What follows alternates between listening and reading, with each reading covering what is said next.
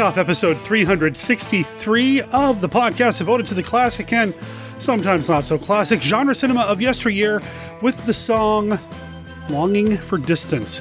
It is from the album The Legacy. It's actually an EP from the band Beware of Blast. They're a surf band based out of, and I've been practicing this, I'm still probably going to get it wrong, Cologne, Germany.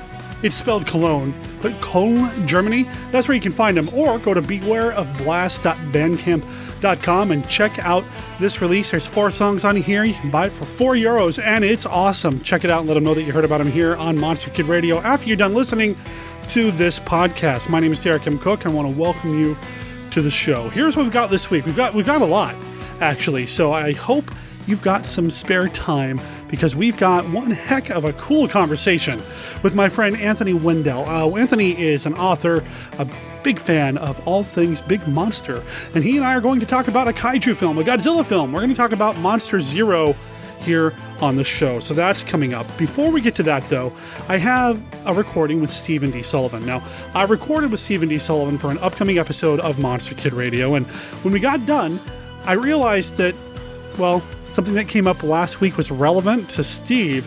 So we're going to talk a little bit with Steve about role playing games. Uh, he is the designer of a pretty important, in my mind, monster themed role playing game. The conversation goes on for about 10 minutes. Now, during that conversation, not only do we talk about his involvement in, well, one of the coolest role playing games around, talk a little bit about my own development and why it's important to me and why Steve is important to me. That sounds weird, but stay tuned for that conversation.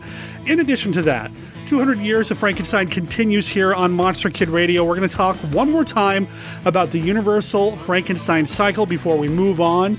And, well, we can never move away from the Universal Frankenstein films. I mean, they're classic, they're iconic, they're important, but there's so much more to talk about Frankenstein wise, and we're already at the end of March. So we're going to talk about that one more time. And at the end of the show, my wife Brenda is coming back to read your emails. And then she and I also have a conversation that kind of goes a little off the rails in a fun way, I feel like. And again, we start to get kind of personal and learn a little bit more about me. Uh, the show's not about me. The show's about classic monsters, and we're going to get to all of that right after this. Right after this.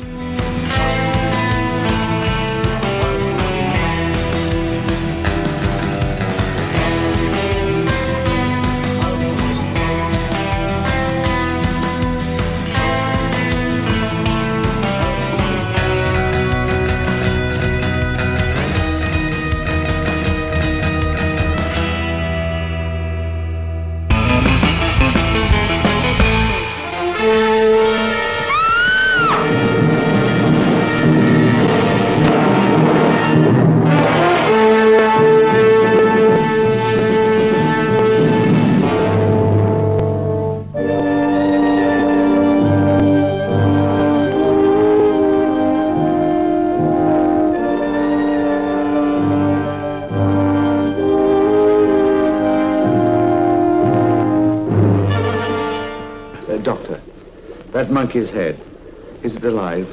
Oh, yes, of course. All you would need for me would be a brain. A human brain. Well, it's hardly that simple. Buy one, steal one. I'll do anything. When the brain is healthy, it will never die. For even severed from its body, it continues to live, to scheme, to plot. Look! What must have just happened? For Carl Broussard, this means fantastic power. Now, once again, he can rule everyone and everybody, make them slaves to his venomous will. For inhuman strength, incredible might, unnatural powers, the man without a body will make your blood run cold. For it is without a doubt, without an equal, in thrills, excitement, and unbearable suspense.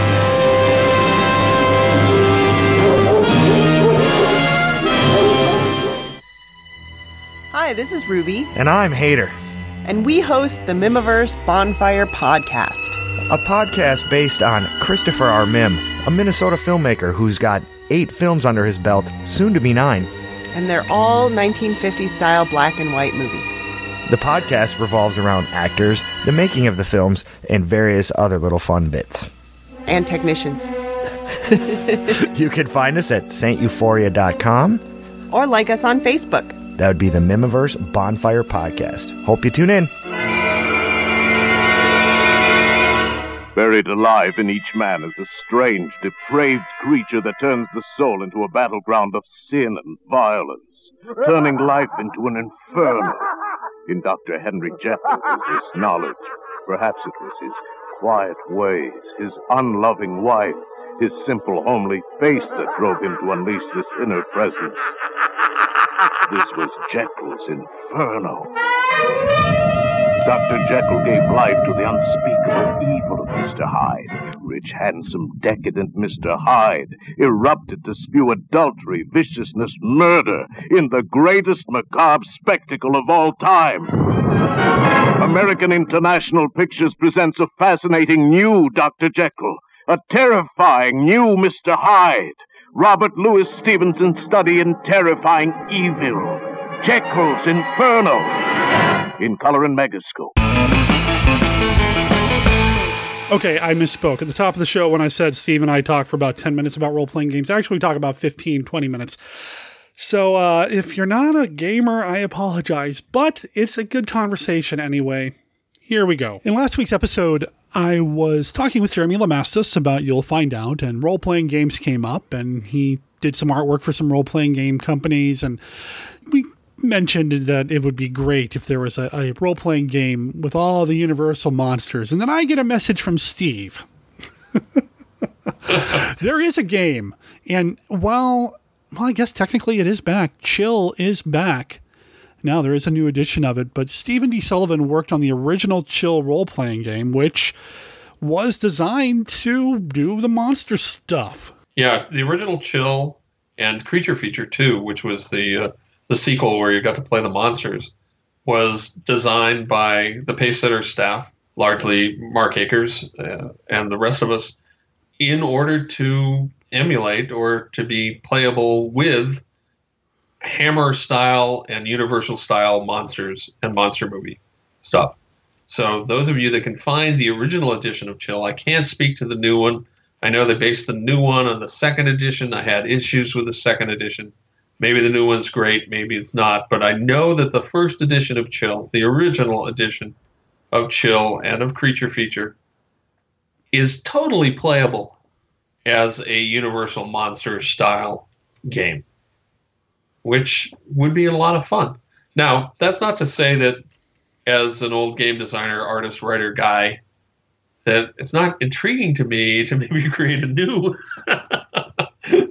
a new monster game of some type where you could play Universal or Hammer monsters or similar things to or Cushing Horrors monsters for that matter.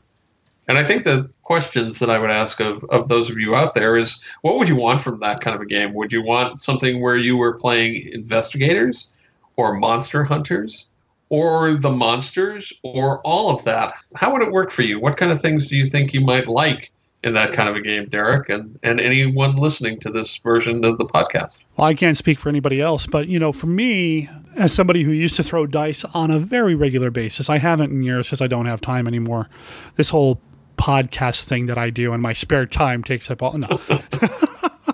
um, right. You know, but for me, you know, my my sweet spot when it comes to fiction, when it comes to films, when it comes to games. It's it's the coming together and fighting the monsters. It's it's being the monster hunter, the investigator, that sort of thing. Listeners, uh, even though you're hearing this now, in a few weeks you're going to hear Steve and I talk about the Rally Awards, and, and one of the nominees on that ballot, spoiler, is Frieda Inescort from Return of the Vampire, and her character in that film is a monster hunter character. I love her. I love Peter Cushing yeah. as Van Helsing. I love the 1980s movie The Monster Squad. I mean, I love the monster the, the monster hunters coming together to fight the monsters. So the that's scientists from from them and the scientists yes. from Godzilla and the scientists from all those other Quatermass. 1950s. Things. You know, Quatermass. You know, I, I yeah. love that stuff. So for me, that's how I would want to go if I were to play a game. That said, I know the role playing game market is, is very fantasy, science fiction super powered base and i don't know how much fun it would be for like the general non-monster kid audience to play a bunch of dudes and dudettes running around fighting monsters if they can't be the monsters themselves. You know what i mean? So i don't i don't It's know. a little bit like Scooby Doo, actually. yeah. Yeah scooby-doo right up there. There are a couple of ways one could go with that kind of a, a game. One could go with a game where one tries to recreate the the monster movies themselves, where maybe you would play as Frankenstein and Igor, the monster, and all that kind of stuff. That would be one way. The other and uh, kind of a much easier lift is to do something like a Scooby Doo game, and that's the kind of thing that that the original edition of Chill supports really, really well. And there's there's probably a another way you could do that in there where it would be a mix of both, where maybe you could some of you would be playing the creatures and some of you would be playing the monster hunters. That might be interesting too. And since you and I kind of mentioned that to each other online and and I heard about it in in the podcast, it's, it's been kind of perking through my head, and I'm wondering if uh, there's a system that I was kind of dying to try out with a, a fantasy game system, or maybe something like that. And I, I'm not going to say any more than that. Something like that might be adaptable to a monster game too. And it, one of the things that we liked about Chill was that the Chill was designed with a one of the first read me now, play me first adventures, where there was a, an adventure in the Chill box. You could open the Chill box, pick up the dice, punch out the counters if you wanted to have the counters, uh, and use the map that was there, and read the booklet that said "Read me first, play through that adventure, learn all the essential rules.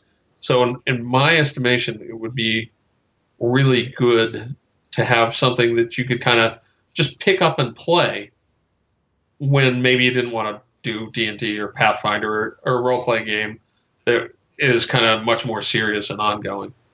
The other thing, I, I suppose I should mention this too, because I've been using this system to run my Manos and Canoe Cops games that I've run at GaryCon for a number of years now and other places, is that Lester Smith, who's a great game designer, has a system he calls D6 times D6, which is a system where you multiply the two D6s that you roll together, and all your characters have only one stat, one single number that all the rolls are determined by, but then they have a number of skills, and it's a very easy, quick, out of the box thing. You can actually put a, a character, an entire character for this system, and this is something I suggested to him. You can have a character card that's literally business card size that you can carry around with you in your wallet if you want to be that obsessive and can play the game with just a character sheet that's the size of a business card.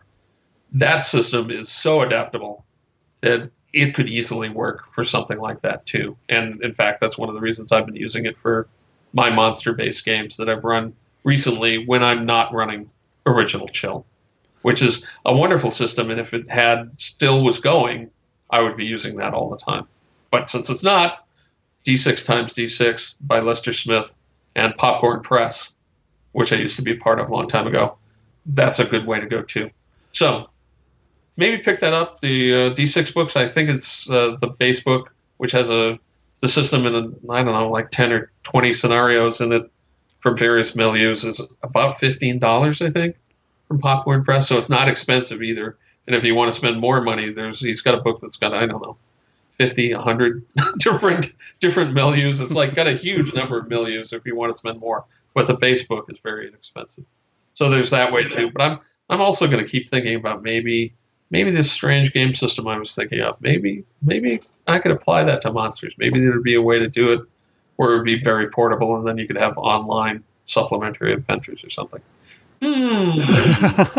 and I don't know how many gamers we actually have in the Monster Kid Radio audience. So, for anybody who's not a gamer, and uh, I'm sorry I made you roll your eyes for a few minutes while we talked about this, but uh, you know, um, just on a personal note, before Steve and I became friends, Steve was an influence on me as a storyteller because of his involvement with the Chill role playing game. I, I discovered the Chill role playing game actually during the second edition. It was a, a used bookstore, uh, and and that became a very even though I never played the game. Uh, I, I, just loved the milieu. I loved the setting and the idea. And I've gone back and picked up old chill supplements. And for a while there, until finances became tight, I was also kickstartering some of the uh, the newer stuff as well. Still never played chill. Never had an opportunity. Uh, one of the things on my bucket list is to have Steve run a chill game for me someday. That- If we had all the money in the world, that's, I'd set that up and pay him to do it. But That's right. uh, we'd have a little monster kid commune somewhere near my house. man, it'd be amazing. and we'd all be getting together and making movies and, and films and games and uh, Yeah. books and all that kind of stuff and art. So yeah, I was the art director at Pacesetter, so I literally worked on everything that company put put out, including all the ch- all the chill material. So and some a lot of which I play tested too and, and contributed some ideas to. Though I, uh, I'm you're not going to see me on any of the design credits. It was uh, it was a great time. It was uh, great. it inspired me so much. Uh, I even, and every time I mention this, Steve says, "Boy, I'd like to see it." So I'm hesitant to mention it. But uh, many, many moons ago, when I thought I was going to be a filmmaker when I grew up, I was taking a, a video production class at the local community college.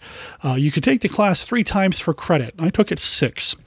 Not because I kept failing, but because I got access to all of their editing equipment, which at the time was pretty basic. It was a hand me down system with a control deck in the middle, two uh, three quarter deck machines on either side, hand me down from the local news station uh, in Cheyenne, Wyoming. So you can imagine the tech to begin with.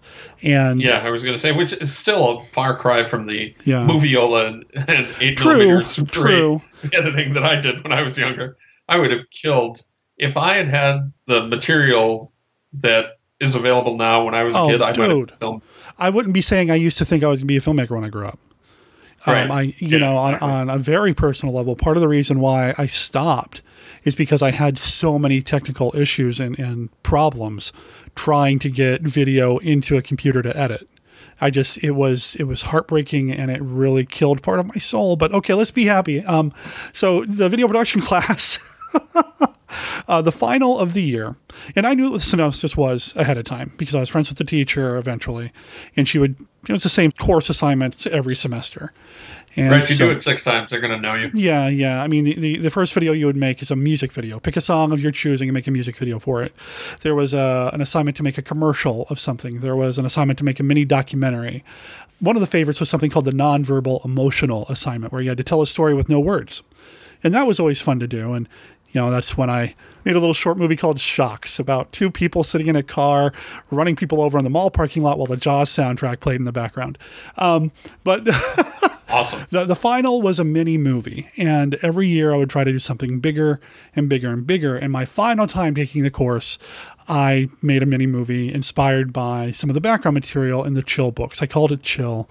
It was about four envoys, four agents, four save fighting monsters, vampires, zombies. There was a hanged man, Save is the Yeah. uh, the group that they all belong to. and it was so much fun. for those not into games. That that was the movie I set myself on fire on. So to, to give some context, and I still want to see it, I, man. I was You're going to have to put it up on Monster Kid Radio or the Monster Conservancy. I, I got to do something, like with the footage. I, I've actually heard back from some of the people that were involved with that. Uh, I've lost contact with a lot of them over the years, but thanks to the internet, I've kind of reestablished. And they've given me the okay to play some of it online, uh, which is nice. You know, it's kind of cool. My, my little brother was one of the lead characters, and I'd like to do something to kind of it, do it, honor do it, him. do it. But because this was all in a school setting, I used so much copyrighted music, man. I, I really did. Um, if you can imagine, I used the film score from the song. I don't know why this fit, but for me, the score from Hard Target, the Jean Claude Van Damme movie, became the primary film source, film score music for my version of Chill. Do it, man. I mean, if that's all that's holding you back, Joshua Kennedy has his films that have non have copyrighted scores up on YouTube, and he's not profiting by them. And as long as you don't, you have the disclaimers Well, up. You should Potentially, be okay. yeah. But like I said, I want to get permission from everybody who was involved, though, too. I mean, it was a pretty big production. Um, Mm-hmm. one of the lead mem- actresses was uh, my very serious girlfriend at the time, and things didn't end very well when she and I ended our Uh-oh. relationship. Uh, I know she's on Facebook, and she did send me a message about my brother passing, but I'm not really in contact with her. So I, I don't know if she'd be okay with me putting it up there. Now you've told the world, though. Now you have to at least Oh try. yeah, yeah. I mean, I'd love to. And it's let's see, when did I make that? I've been late '90s. It was yeah, an interesting time for me. but you know, it was a fun little movie that I made, and, and I had a blast with it. And and if not for Steve, you know, indirectly being involved in my life in that way, that would have never happened.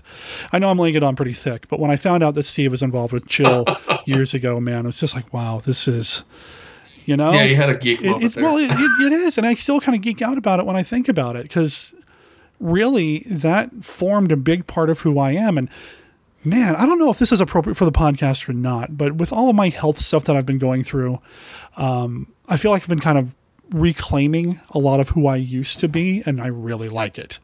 You know, so cool. you know, when I threaten to do stuff on YouTube, I feel like that's the filmmaker part of me saying, yes, yes. You know, I'm starting, March forward, my brother. You can do I'm this. starting to read more comics again. And I used to be a huge comic fan, and I'm starting to look at writing different types of things, which I used to write all the time and haven't forever. And I just, the whole movie making part of me was such a big part of who I was for a long time. And, and Steve, you kind of influenced that. Cool. Thank you, man. You uncomfortable yet? No, no. It's, it's kind of fun when people go, "Oh my God, you're that guy." And I had a moment like that at GaryCon where it's like a map maker guy came. Up. You came to my booth and I didn't know who you were. Oh my God, you're that guy. It was. Uh, it's always kind of fun and interesting. And Yeah. I've lived long enough to see some of that. Yeah. So for those of you wanting to to monster game, original edition of Chill with a Jim Holloway cover, or D6 times D6 by Lester Smith from Popcorn Press. Or you can wait and see if I actually come through and find the time, which is always at a premium now, to work on this strange new monster game idea I have that for a, uh, a quick evening role playing game that you could just kind of pick up and play. We'll see. That's my suggestions. but I want to hear what people think, what they want in it. What would you want in a monster game, a universal style, hammer style monster game? What would you want as a player, as people that are interested in gaming? Let us know. Post it on Monster Kid Radio. Get in touch with me on Facebook. Let us know. There you go. Sounds fun. Thanks for doing this, Steve. Kind of spur of the moment, but thank you. You're welcome. Happy to talk to you And thanks for all of your hard work on Chill. thanks for helping me make me me. Yeah, well, you know, the monsters are important, a really important part of my life, and they help me get through being a very, very sick child. So I never tire them, and that's one of the great joys of, you know, discovering Vince Rotolo's podcast and then your podcast through that, and getting back into the Monster Kid community, where it's I love being with y'all. It's it's a great thing, and I'm happy to talk to you anytime you want. And you can always find me at sdsullivan.com on Facebook or cushinghorrors.com. So, You know, I was going to mention that if you didn't. So, all right. Thanks, man. yep. I am Dr. Lee Cushing. Welcome to my Chamber of Horrors. Dr. Cushing's Chamber of Horrors is a serialized monster rally novel in the tradition of the classic Universal and Hammer horror films. It's written by Stephen D. Sullivan, the award winning author of White Zombie, Daikaiju Attack, Manos the Hands of Fate, and the original Chill role playing game. My goal is to recreate the thrills of the Monster vs. Monster films that we all love. We'll have vampires, werewolves, mummies, psychic twins, and scheming madmen. And that's just in the first storyline. Now you can get Dr. Cushing's Chamber of Horrors and other monster stories sent directly to your email for as little as a dollar a month. For just $2, you'll get all the chapters in advance, plus bonus stories and other perks. Sign up now at CushingHorrors.com or visit SDSullivan.com for a Patreon link. I do hope you've enjoyed your visit. Please come again. And remember, the chamber is always waiting for its next victim.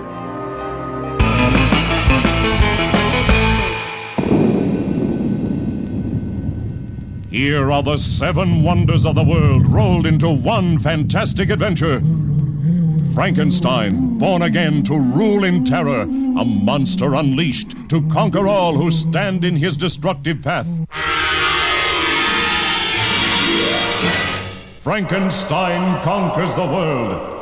Spreading panic as millions flee his vengeance. Frankenstein towering over cities, defying the force of armies, the might of navies, and the fury of jets. Frankenstein, a name never equaled in the annals of terror. Frankenstein conquers the world. Stars Nick Adams as the American scientist versus Frankenstein, incarnate. With the strength of a thousand men, a phenomenon such as never seen before, see Frankenstein Conquers the World, astounding on the giant screen, in Colorscope from American International Pictures.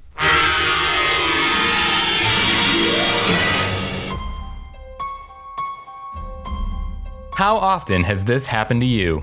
You're on your way home after a long day when suddenly tragedy strikes. No human mind could imagine the enormous destructive power of this maddened, killing thing. Professor, there's a big lizard back there and he's heading this way. Now get aboard! It's the kind of thing which can ruin your weekend. To prevent catastrophe, you need the Handbook for Surviving a Giant Monster Attack. This book features extensively researched methods to help you survive a giant monster event.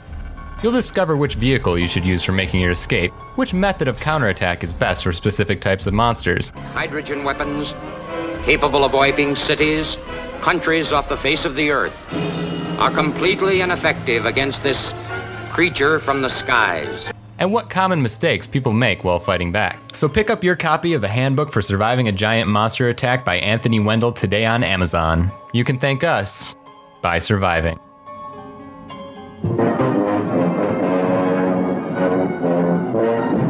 Monster of is a skyscraper.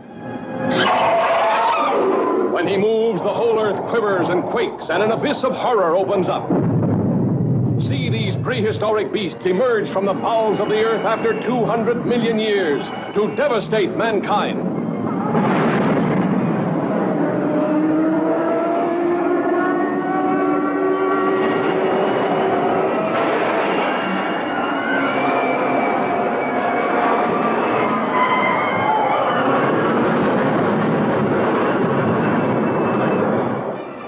Supersonic jets cannot catch him. Rockets cannot stop him.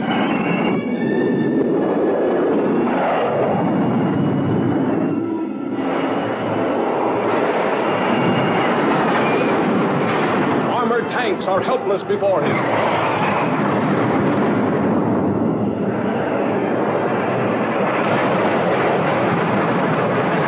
Even guided missiles are powerless. See Rodan destroy a modern city, leveling it to the earth with a killing airstream of his mighty wings.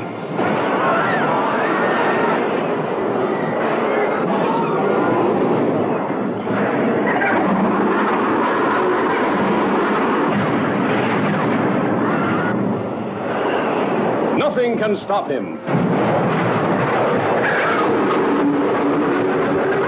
Nothing escapes this monstrous beast of evil.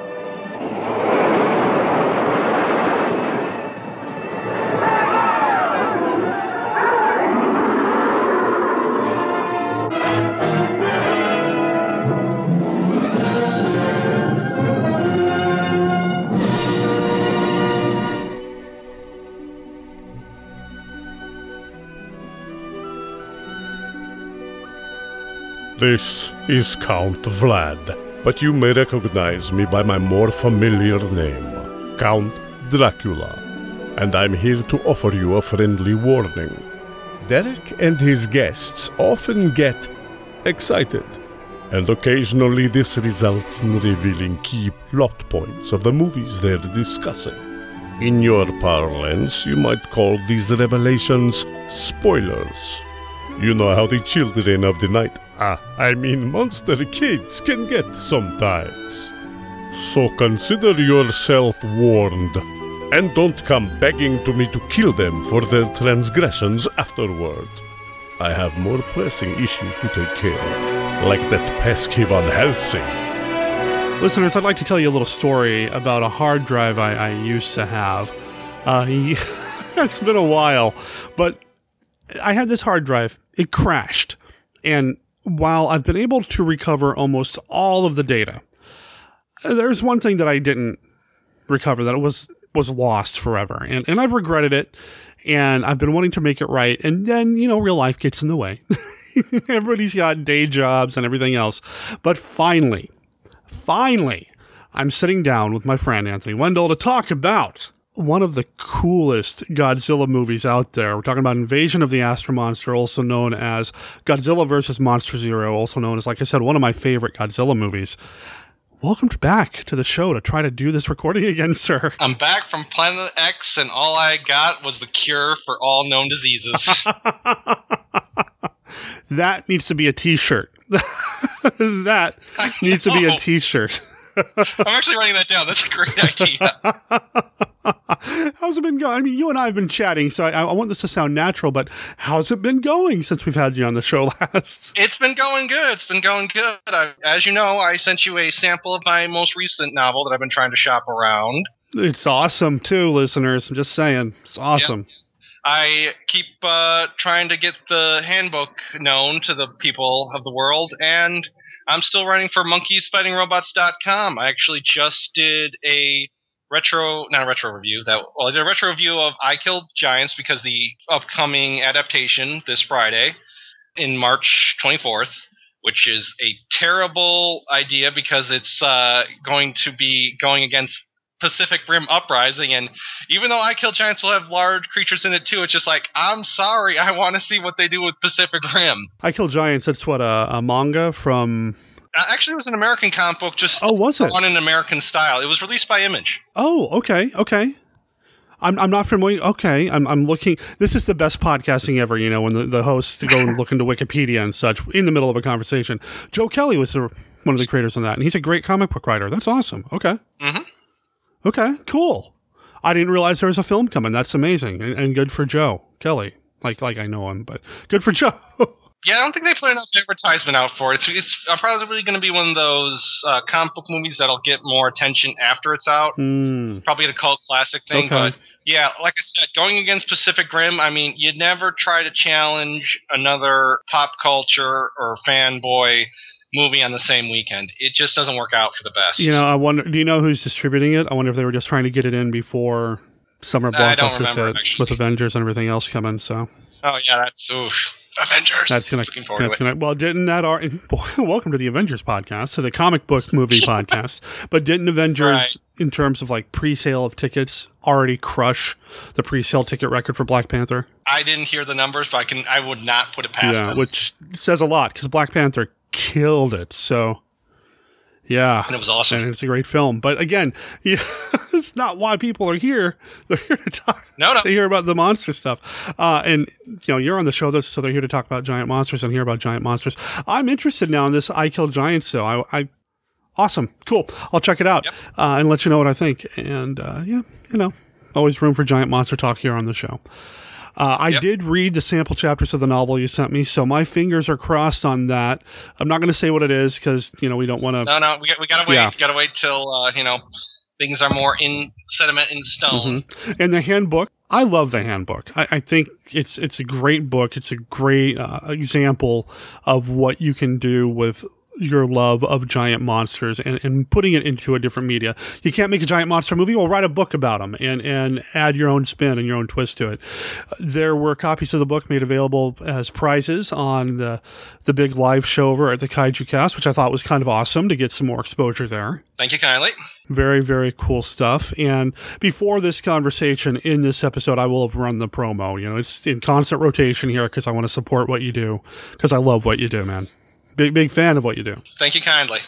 Uh, and, and like I said, fingers and tentacles crossed for uh, the the new novel, and hopefully some publisher will bite. Yep. We haven't had John in so long, and I know we are friends on Facebook, so we chat a little bit, and we chatted before we started recording. But there's one thing that we haven't done, and I don't know. Have we ever done this with you? Have we ever played the Classic Five? Yeah, we did play the classic five. we played it like once, yeah, we we? played it once though. We I think I can't remember wa- if it was the Giant Spider Invasion or uh, Beast of Hollow Mountain podcast. But yeah, one of those. Yeah, I have only done it once, so I, I'm ready for round two, especially since you said you had more cards. I do have new questions, some new cards, as well as some of the older ones. I've mixed them all up, and you know, it's one of those things that I know for a while we never did do it. Uh, we hadn't done it, so I'm I'm excited to do round two. Are you ready to play the classic five again, sir?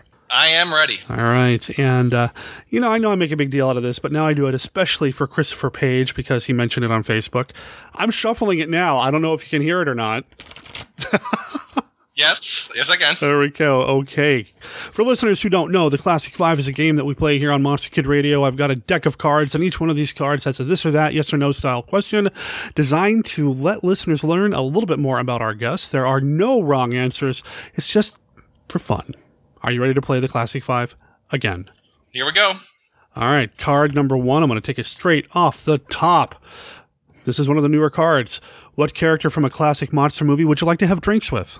Ooh, that's a good one. Uh, I'm kind of torn because it's like I'd kind of like to have drinks with a couple monsters, but also I kind of want to be have drinks with the different people that were around them to know those experiences. But off the top of my head, I gotta say the Wolfman. I gotta say Talbot. I would love to have drinks with Talbot. He seems like, in terms of hearing people's life stories and stuff, he would give you so much material uh, in terms of what you could bridge off of.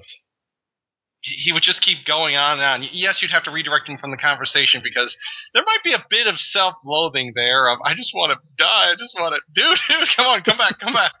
Yeah, okay, I like it. See, all these questions that I have are like that are, uh, you know, who do you want to be trapped in an elevator with? Who do you want to hang out with for a day? My answer is always going to be K from Creature from the Black Lagoon, just because I'm a one track mind kind of guy when it comes to that kind of stuff. But I, I can respect the Wolfman, Lawrence Talbot. I think that would be, it would be interesting to get him talking until he had too much in him. And then it would be, yeah, yeah. All right, all right, cool. Card number two. What is your favorite Vincent Price film? Mm, Vincent Price films. I don't know them off the top of my head uh, as mu- well as other people, but uh, I just love I, I, his voice alone is you know enthralling. But uh, let's see, off the top of my head, with the ones that I know he did, I've got to say probably the original House of Wax. He's great in that. Really is. Oh, totally creepy. It just, yeah. Of course, I now, uh, I follow, there's a couple of them I still need to see. Like, if it's just for a second, I have to say, because my love of Frankenstein, I do have to give him as being the Invisible Man in uh, Abbott and Costello Meet Frankenstein. nice little cameo there at the end. Oh Yep. yes, yes.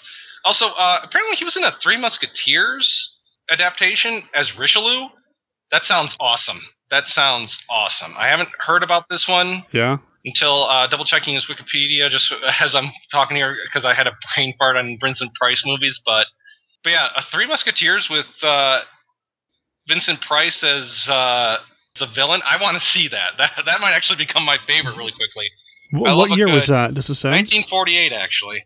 I love I love a good uh, Three Musketeers, and frankly, and sadly, they haven't done a good one. You know, despite their efforts, they haven't had anything since uh, the Disney one with uh, Chris O'Donnell and Charlie Sheen. I said good ones, mind you. Uh, I don't want to count the the well, the one the Musketeer, that one where they got the guy from Crouching Tiger, Hidden Dragon for the action scenes. Those were good action scenes. Bad story, but good action scenes. Okay. I don't think I ever saw that one actually. The Three Musketeers with uh, Paul Thomas Anderson, where he made the entire thing steampunk, was way too goofy. I didn't see that one either, but I was interested just to see the take on it. But yeah, it did look a little. I think the last one I saw in the theater would have been the Disney, and now I've got that everything I would do. I mean, I do for you song stuck in my head. So thanks, man. It's a good song. It's a good song. All right, moving on, moving on. Card number three, uh, and this is actually from the Green Deck, and you know that means it's about kaiju. Oh, what's your favorite kaiju era? Showa, Heisei, or Millennium? I got to go Heisei. Okay. You know, the Gamera trilogy and my favorite uh, Godzilla film being Godzilla vs. Biollante. I can't help but love it. It is followed by Showa, though. I don't go straight to Millennium. Millennium, uh, it, it's just so broken. I feel the Millennium series is. It's just so trying to throw, you know, rewrite. Everyone is, oh no, nothing else happened except original Godzilla. You know, throwing ideas at the wall, trying to see what stick style of filmmaking. It was just, I just wasn't feeling it. Mm-hmm.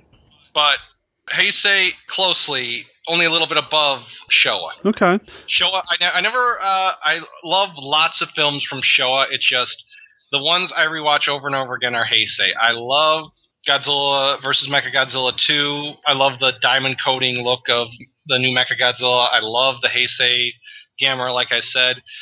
I like the first two Mothra movies of his trilogy. Okay. Unfortunately, the third one had him facing off against Ghidorah by himself, and I'm like, nope, nope. And I'm not saying I'm not using the wrong pronoun, by the way, listeners. Yes, they make sure to point out the Mothra in the trilogy is a he. Yeah, they do, which seems so odd considering the history, but Yeah, I, call, I called it. Yeah, I called in and said that long ago in a Yeah. voicemail that. Yeah, that yeah, the Mothra in the beginning is a mother. They do the once again dies and the new Mothra is born has to take over situation, but they make sure to point out that once the Mothra does his cocoon transformation, he comes out and is named Mothra Leo, making sure to point out that this Mothra, which survives the entire trilogy, is a male and is holding on to the entire film trilogy, carrying it. And it's just like, really? You finally give Mothra her own movie and you make sure to point out this offspring is a male? So, for listeners who don't know, the, the three eras, and, and would you say we're in a fourth era now? I mean, I, I've heard where we're at now. They've called like the legendary era. Well, we got to come up with a new era eventually. I mean, we got to, well, we got the monster verse for what we can call. I wouldn't go straight to legendary. I'd call it the monster verse because that is what stuck. Okay. Uh, we need to figure out something now that uh, Shin Godzilla was has come, and I really don't want Shin Godzilla because it's really good. I don't want it associated with the Millennium films with, like I said, their throw something in the wall and try to make it work style of filmmaking. They put their heart and soul into Shin Godzilla. Yeah, I loved Shin Godzilla. I know it's kind of polarizing, but I loved it. and I'd use Shinsei, which was a you know new era uh, slang as the description for it, but I've heard that as another way of saying millennium too. So Okay. yeah, we need a fourth uh, era title for what will happen to include Shin and everything beyond. For now, we we could roll it into the MonsterVerse, but MonsterVerse is kind of be in continuity. I'd call it. I'd be safe with saying legend verse, but then that just seems like you're still trying to exclude Shin. So, listeners, if, if anyone else is uh, out there, yeah, let's put our brains together. We need a new name for this era. I like that. Yeah, listeners, let's give us some ideas. It'd be nice to, to come up with something. Showa being the earliest, you know, which I I adore the Showa stuff so much, and I know it's got a lot of problems uh, in terms of continuity. That something that you've actually kind of worked up and trying to get published regarding the Heisei stuff. But I love the Heisei stuff too. I love that they actually tried to make it a story, even though it's got a lot of problems. They tried to connect them all. Uh, but I love the Showa stuff so much.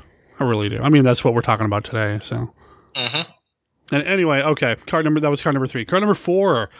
Ah, it's a, it's got a globe on the card, which means it's a universal question. What is your favorite Karloff Lugosi universal collaboration? Uh, okay, wh- which Karloff Lugosi Frankensteins did they do together? Because I forget offhand. Well, they only did the one. They did Sun, and that's it. Then I've got to say Sun. Okay. Twenty years ago, in the barony of Frankenstein, a monster created by man stalked through the country, maiming and killing. In time, Frankenstein, maker of the monster, died. The monster disappeared. Now, after 20 years, the son of Frankenstein returns, and fear grips the village anew. A man tainted by the blood of his father can forget his human soul and carry on the diabolical work of the Frankenstein.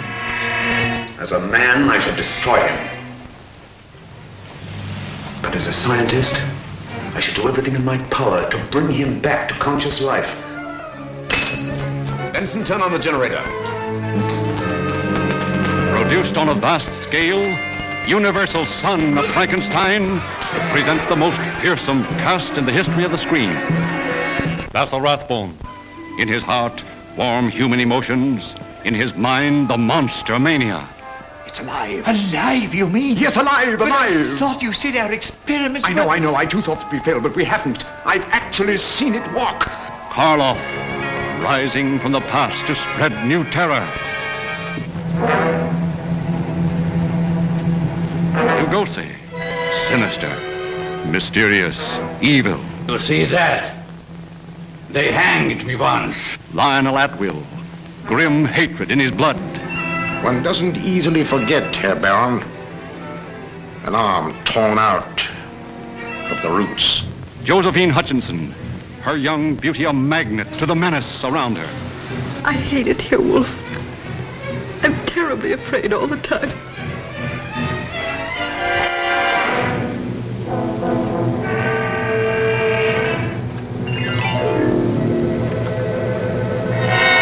By heaven, I think you're a worse fiend than your father. Where is this monster? Where is he? I'll stay by your side until you confess. And if you don't, I'll feed you to the villagers. I couldn't say son because I, I'm still trekking through my Universal collection. I actually got the for Christmas I got the total Universal box set, but I've only gone through my Monster of Monsters, which is the Frankenstein monster, and saw the all movies in his saga. So I need to go back and watch them all. But right now, it's going to be hard too to uh, dethrone Son of Frankenstein. Okay. It really is uh, a perfect mixture of continuing the story and at the same time building great atmosphere. And I told you, and I called in and explained my headcanon of thinking Baron Frank. It, it really makes sense of explaining Baron Frankenstein gave the town money, they renamed it in his honor, but they still couldn't get back past the fact that the son and now son of the son are probably demented individuals. A lot of politics at play here. Yeah. Yeah, despite all paying all that money for the PR campaign, it didn't work, and and the villagers are still scared of him. Have you seen the Black Cat? Not yet. Oh, dude.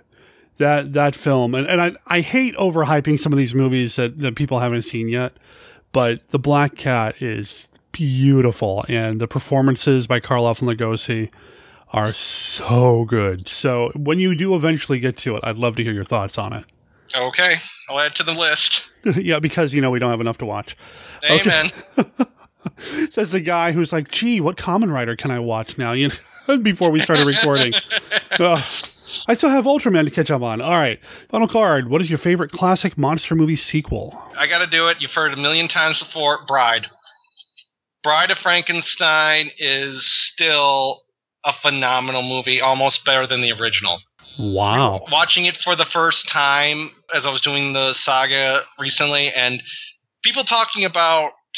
I heard some. I heard you, the last person you had on the show criticize the scene with uh, Pretorius and pulling out little creations as comical.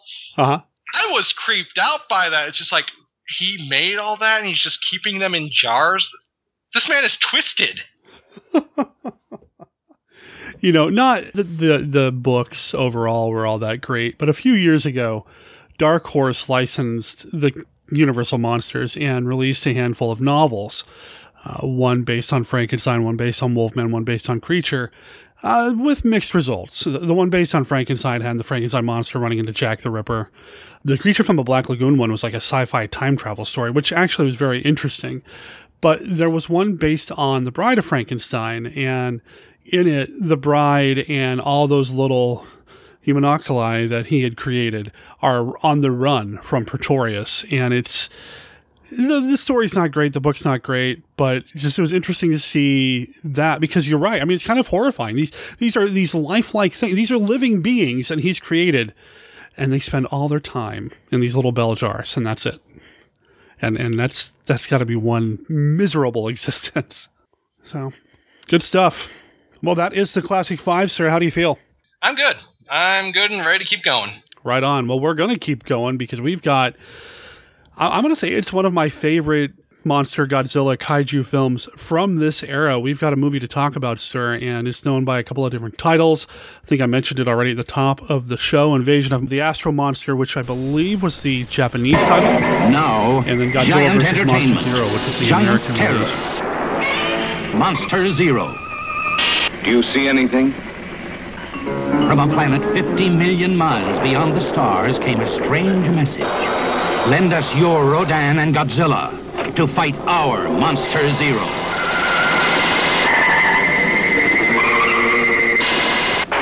Earth answered, and the most dreaded creatures ever to walk our planet are lifted into outer space.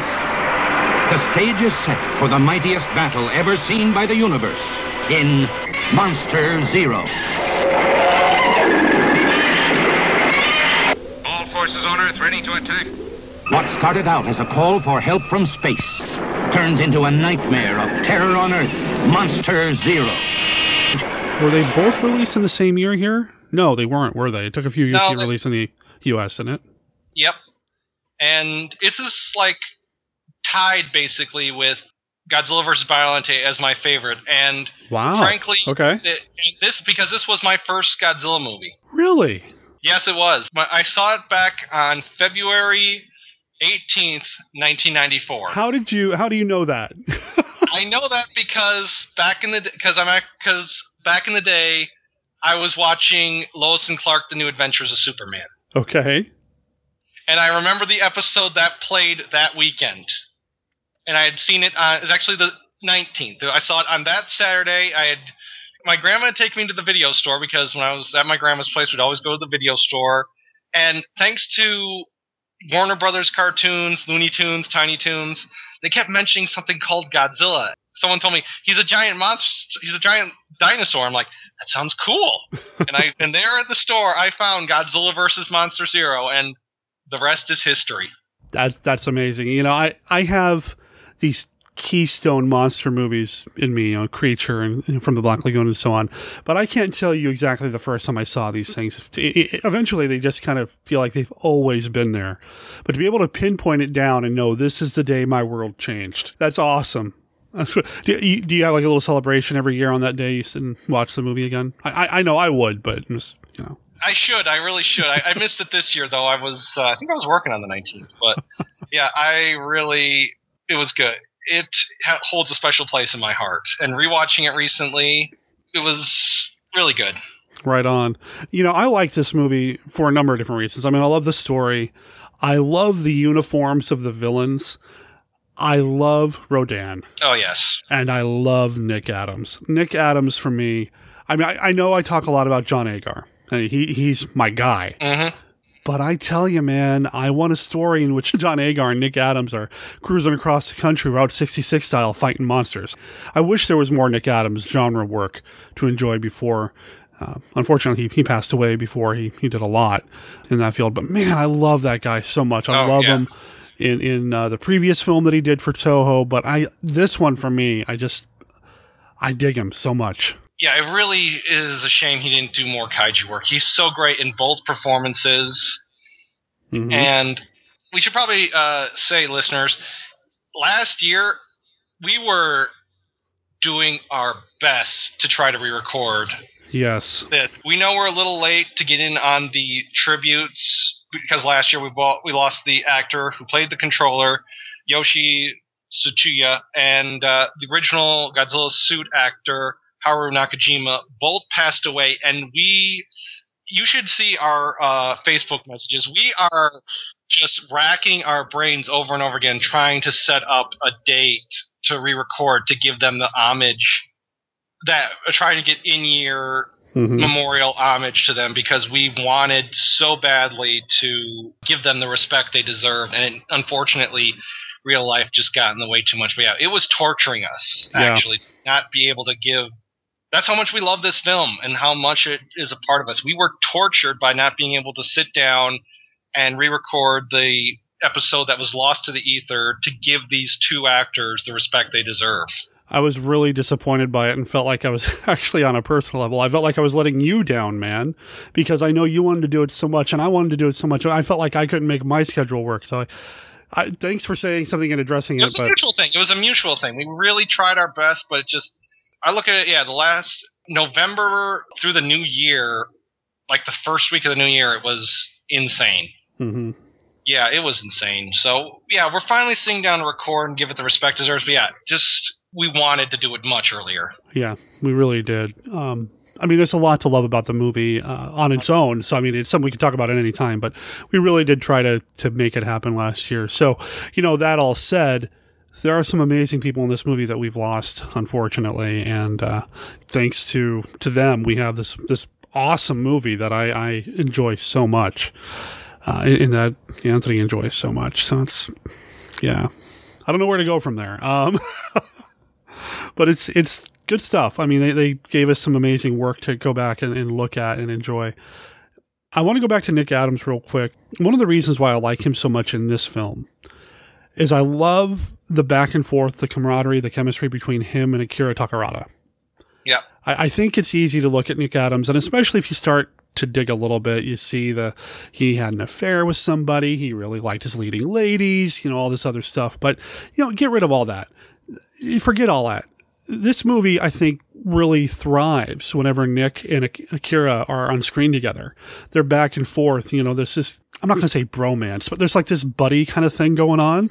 I'd go full bromance. I'd go Did full you? bromance. Would you? Despite his hang-ups of maybe being a little bit too emotional or affectionate, let's go affectionate with his uh, crew members, you know, there's at least a connection there. You know, you can see it. He was trying to be friendly with everyone, Mhm. even though he was an American working with a Japanese cast. He's trying his best to bond with everyone. You know, a little bit of American sensibilities of you know being a little bit more overly friendly, or in some points loud where it needs to be. You know, he's angry when he needs to be. They've got a great bromance. He's got a great romance with uh, Mhm. Kumi Mizuno's character. Fuji wouldn't be uh, as memorable if he didn't have Glenn to play off. Yeah, that's true. That's I mean, true. I mean, I mean, it's, it's the straight man and the funny man situation of comedy. You know, one someone's got to be the uh, guy that's got his uh, nose to the book and keeps you on the grindstone. The other one's got to be the come on, we can do it. I know we can. Let's just let's push through. We got this. That's totally Nick Adams in this. Like, come Yeah, on. Yeah, that's totally Nick Adams is in this movie. Which rewatching it, I did wonder when he says, "Hey, buddy, come on, we got to go," and they just go for a drive in the middle of nowhere. At that point, was Glenn really that suspicious and that freaked out of the Xiliens? He had to drive to the middle of nowhere because he was afraid of being overheard. Huh. I just noticed that. Just like instead of having that talk of, dude, I'm a little concerned about this, they drive to the middle of nowhere towards the bungalow where he and uh, Namikawa stayed while they were on their trip together. Which also, like to point out, you know, 60s film where there's a subtext of he had a premarital relation with his girlfriend. Wow, you know that's uh, you know trying to starting to push the boundary a little bit there. You know, especially for the time when uh, 65 in Japan. Yeah, that's uh, that's a little progressive, right? I mean, it is Yeah. very interesting. You know, it's easy to look at these movies and say, "Oh, giant monsters, isn't that cool?" And and make no mistake, it is very cool. But Oh, I. I feel like some of the better ones are the movies where you can find the connections of the relationships and just enjoy the story when the monsters aren't jumping around and breaking everything, right? And that's one of the things I like about this film is I love I love Glenn uh, so much in this film. Glenn and Fuji hanging out. You know, I, I love the relationship that they have as friends. I, I like the inventor character, and I like the inventor trying to get the acceptance of the big brother. I, I, I love so much about this film. And I love that there aren't a lot of differences between the Japanese and American release. I mean, there's a little bit, but not very much. So, regardless of which version you watch, it's still basically the same thing.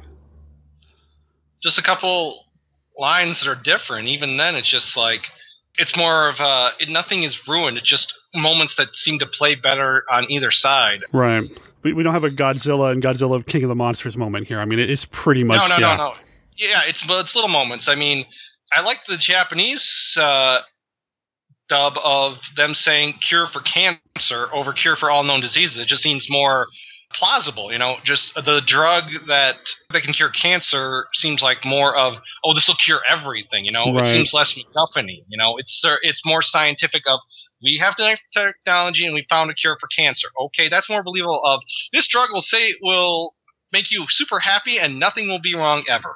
And I wonder if some of that has to do with the intended audience too. I mean, for better or worse, as the Godzilla movies kind of continue, they they start to shoot lower and lower in terms of demographic.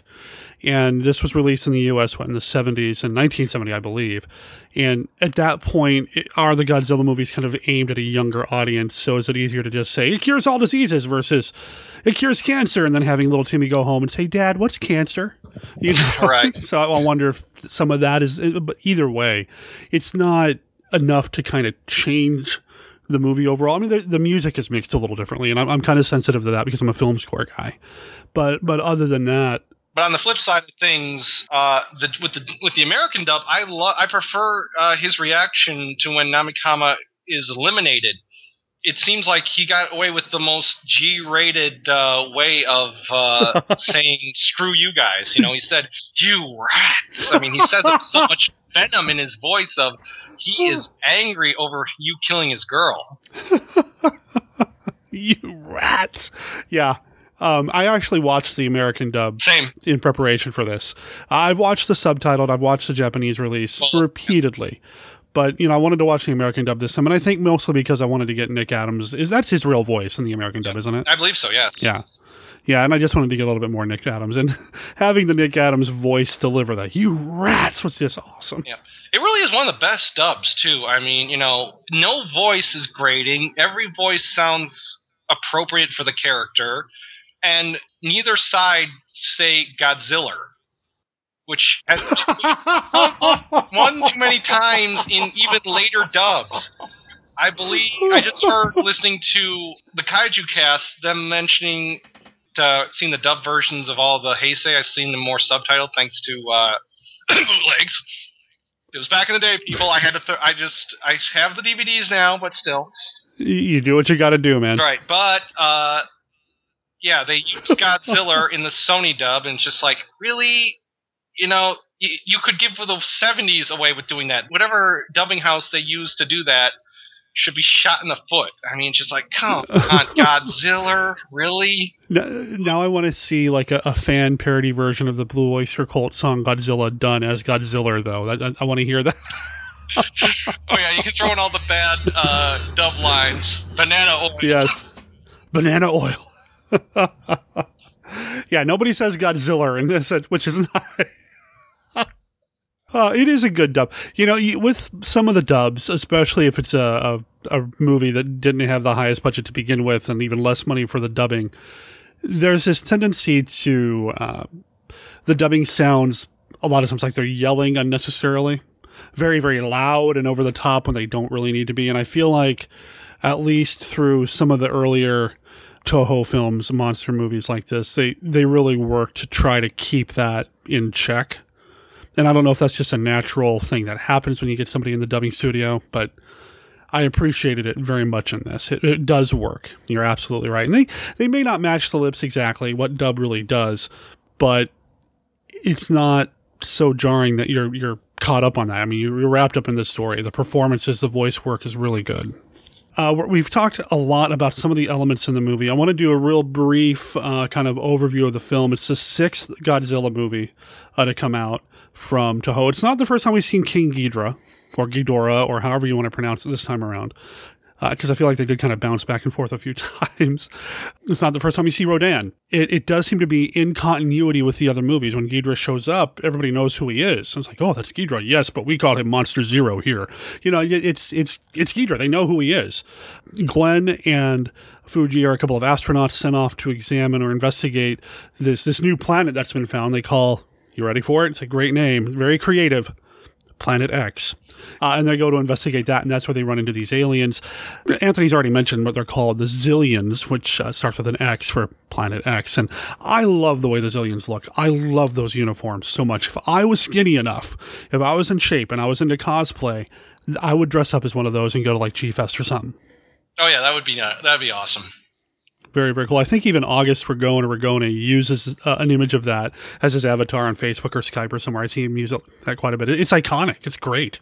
Have the Xiliens shown up anywhere else? Do you know? Um, trying to remember what did they call the? Uh, I got to look up. Uh, been a while since I watched it. Uh, Godzilla Final Wars. I think. There's probably a reason why it's been a while since Yeah, I mean, it. well, yeah, Godzilla Final Wars was not the best. Uh, what, what did those? what did they? Call, oh no, they were officially the Xiliens, but not from Planet X in Godzilla Final Wars. I knew it. Yeah, Okay. and they had a controller X. yeah. Yeah. They don't look nearly as cool though. Now, their monster though, Monster X, who becomes Death Ghidorah, he was cool. He was like the one the cool. Oh, Kaiser Ghidorah, I mean, he was. The monsters just couldn't save the movie though. Too much, too many Matrix references. I was gonna say it feels like a Matrix X Men wannabe, and let's throw some giant monsters in there. But anyway, uh, it's a mess. So the Xiliens, and they present themselves as uh, benevolent, as, as buds. You know, we'd like to borrow your monsters zero one and zero two to fight our monster zero, and uh, we're going to give you the cure to all diseases or cancer.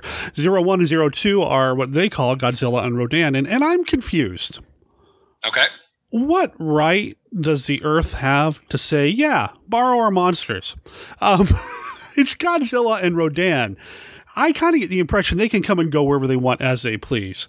Does, does do they have to have Earth's permission or or Japan's permission to to take them off world? I mean, I think Godzilla can fend for himself if he's not being manipulated, right? It's the whole minute setup thing. It's the whole they weren't leaving things to chance. They needed to move their plans slowly because they. It's revealed that they have control over Zero, uh, King Ghidorah. I've always said, can wise, the reason that they do this and not just you know just take the monsters and do that is because they need Godzilla and Rodan to implant something so the brain control works properly. And the reason they don't do it right off is because they've discovered that Tetsuo, the younger brother, the guy guiding the sister of the younger sister of Fuji the astronaut, has created the Lady Guard alarm, which could be their kryptonite. The Lady Guard alarm. Oh man, you know, it just feels like you know it's that whistle that you know the women have in their purse at night when they're in the parking lot. They don't want to get. Yeah. Anyway. Yeah. Which again, how does he? How does Fuji poo poo this? I mean, you know, I mean, it's probably a in the moment situation, but just like that's like looking at the calculator and say, "Oh, people will never use this. They've got abacuses." I mean, seriously, people have those thing. A similar device is now, like you said, been miniaturized now on people's keychains for personal protection. We use uh, it's a invention that had become that has become a particular part of human society to the point that it makes perfect sense looking back for it to be a great idea. He said, "Oh, the spoon. Who's ever going to use a spoon? We got chopsticks." Well, isn't that the best thing about some of these science fiction movies, though? Is certain things kind of work their way out of the film into reality. I mean, how many things from the original Star Trek do we use now or have versions of now? I mean, it, that's one of the cool things, right? I'm not saying that kaiju movies are the best progenitor of what, what what's to come uh, technology wise. I mean, we don't have. We'll have those maser cannons. Well, we'll have them soon enough. Yeah. well, you know, cinema has always shown us the future. I mean, they I once remember them a documentary talking about James Bond. He had a car phone. You know, they thought it was a spy gadget, and then within 30 years, we had car phones. Yeah. So there you go. There Look you to go. kaiju films for the future, right? There you go. So he's got this this thing, and and the impression that I got watching it this time around is that Fuji doesn't necessarily downplay him or denigrate him because of what he designed, but because he didn't make any money out of it. And it seems like he, and, and he flat out says, "You're not you're not going to be able to handle my, you know, take care of my sister." There's this this big brother watching out for his sister, make sure she's going to be It's okay. the it's the your boyfriend has a band, and even though he might actually have a pretty good setup or might have actually done some pretty good stuff, he's still not in a position where he's making enough money to support you. I'm looking out as a family member because I love you. I'm glad I was already married by the time I started podcasting, uh, just because of that. oh, you're marrying a podcast. Now, anyway, uh, so you- introduce the inventor this way, and and he does become important. And that's something else that I like about this movie is it's, it's kind of lean. Nothing really gets introduced that doesn't become important later, and it's never quite hit you over the head with it. It's not, hey, pay attention to this device. We were talking earlier in minor spoiler uh, for a movie that's in theaters now. Uh, Anthony and I both saw Black Panther, and we mentioned it briefly off mic, just kind of warming up and catching up with each other. There are a couple of moments in Black Panther, as much as I love it, where it's very obvious they're setting something up for a big reveal or twist later. Not going to spoil it, but I'm going to call it. I'm not going to even say what it is because I don't want to call it out. But but there is a moment in the movie earlier where they're explaining to the outsider, this is what this thing does, and it works this way, and they give us a big shot of it close up, so you know exactly what it is. And then later on in the movie, it comes up again, and it, it's kind of obvious. And maybe it's obvious to me because I've seen so many movies and I analyze them that way. But I feel like in this movie uh, that we're talking about today, even though the invention is important, it's not hit you over the head And make sure you pay attention to this, folks, because it's going to come up later. It's Chekhov's lady guard alarm. You know, it's not. You know what? Am, am I? It, it seems subtle. It seems like it was handled well. Does that make sense? Am I just babbling and need more coffee? It feels like it was. It's not given enough attention, but it seems important enough that it's not Chekhov's gun level, but I think it's showcased enough that you're questioning why do they keep coming back to it. Right. Uh, Is there is there another term that's not like you know Chekhov's gun of planting something there, but a term for a device which does turn out to be more important than you gave it credit for? Is there like a diet Chekhov's gun or something? Chekhov's gun light. That's yeah, yeah. It's it's Chekhov gun light. Hmm, visioning commercials for like diet Chekhov's gun now. But it, it does come up and and it is important because ultimately that is a big part of the reason why the good guys win. I mean, the Xiliens they take Godzilla, they take Rodan to Planet X, ostensibly to fight Ghidra, and we later learn no, that's not what's really going on here. Uh, the Xiliens are really up to no good, and as Anthony said, there's some mind control stuff that they're trying to get in place here. They're going to control Godzilla, Rodan, uh, and Ghidra to have them destroy the Earth if the Earth doesn't surrender to them, which seems kind of. We want your planet. We want you to surrender to us. But if you don't surrender, we're going to destroy everything and nobody will have it. Okay. All right. Well, like well, like they said, you know, uh, like Namikawa said, she's trying to explain to Glenn, they'll take they'll take you as a slave, but I don't want you to be a slave. You can marry me instead. So they kind of would prefer all of humanity to bow before their whims.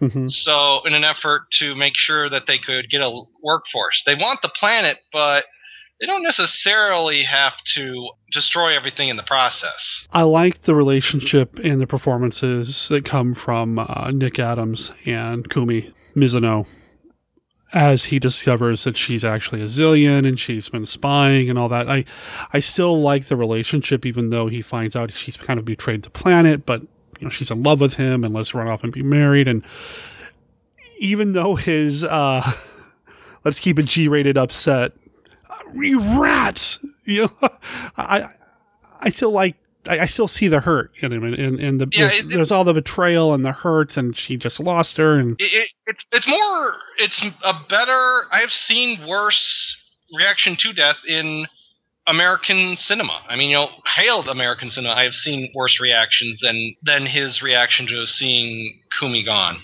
And the first time I saw this, and I don't know when it was, I can't remember, but the first time I watched this and that happened, I was shocked. I was stunned that they just flat out murdered her in front of him. It, it blew my mind. I was not expecting that in this film because I was expecting we're further along in the series, things are being aimed at kids a little bit more. They murdered this woman in front of everybody, and we saw it happen. And it, it really kind of shocked me. What was your reaction the first time you saw it? Do you remember? I don't remember at the time. I remember it was impactful. I was just like, wow, she's gone. And of course, there's a little bit of me that's like, well, it's a science fiction movie. They're aliens. Maybe they can bring her back. You know, but nope. She's gone. She's gone. I think I was hoping that actually. I think I was hoping that's like, did she get teleported? Is that a teleportation rate? Or she'll be coming back, right? Right? And at the end of the movie, it's just like, she's gone. She's gone. Crap, that stinks. Yeah.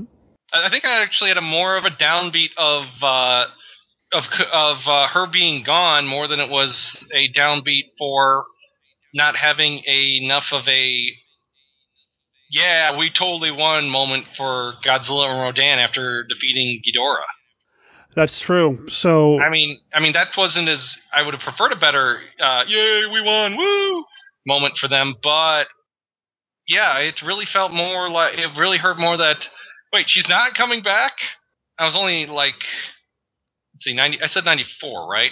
I believe so, Uh, yeah. So yeah, I was yeah I'm under twelve. I wasn't uh, allowed to watch as many R-rated or violent movies growing up, so Mhm. I really kind of preferred when the cast would stay alive to the end. So yeah, to see it happen, I'm just like, wait, wait, she's not coming back? No, no, no. Scienty, magicy, doohickey will something. Why use isn't she use alive? science. Use the science. Yeah. Use the science somehow. Clone her again. Clone an entire army of that sweet, sweet lady. yeah, Glenn wouldn't know, know what to do with himself with that. Anyway, um, yeah. uh, ultimately, obviously, um, the good guys are going to win, and the, we've already kind of mentioned a little bit that the invention, the Lady Guard alarm, is able to disrupt uh, the Xiliens technology.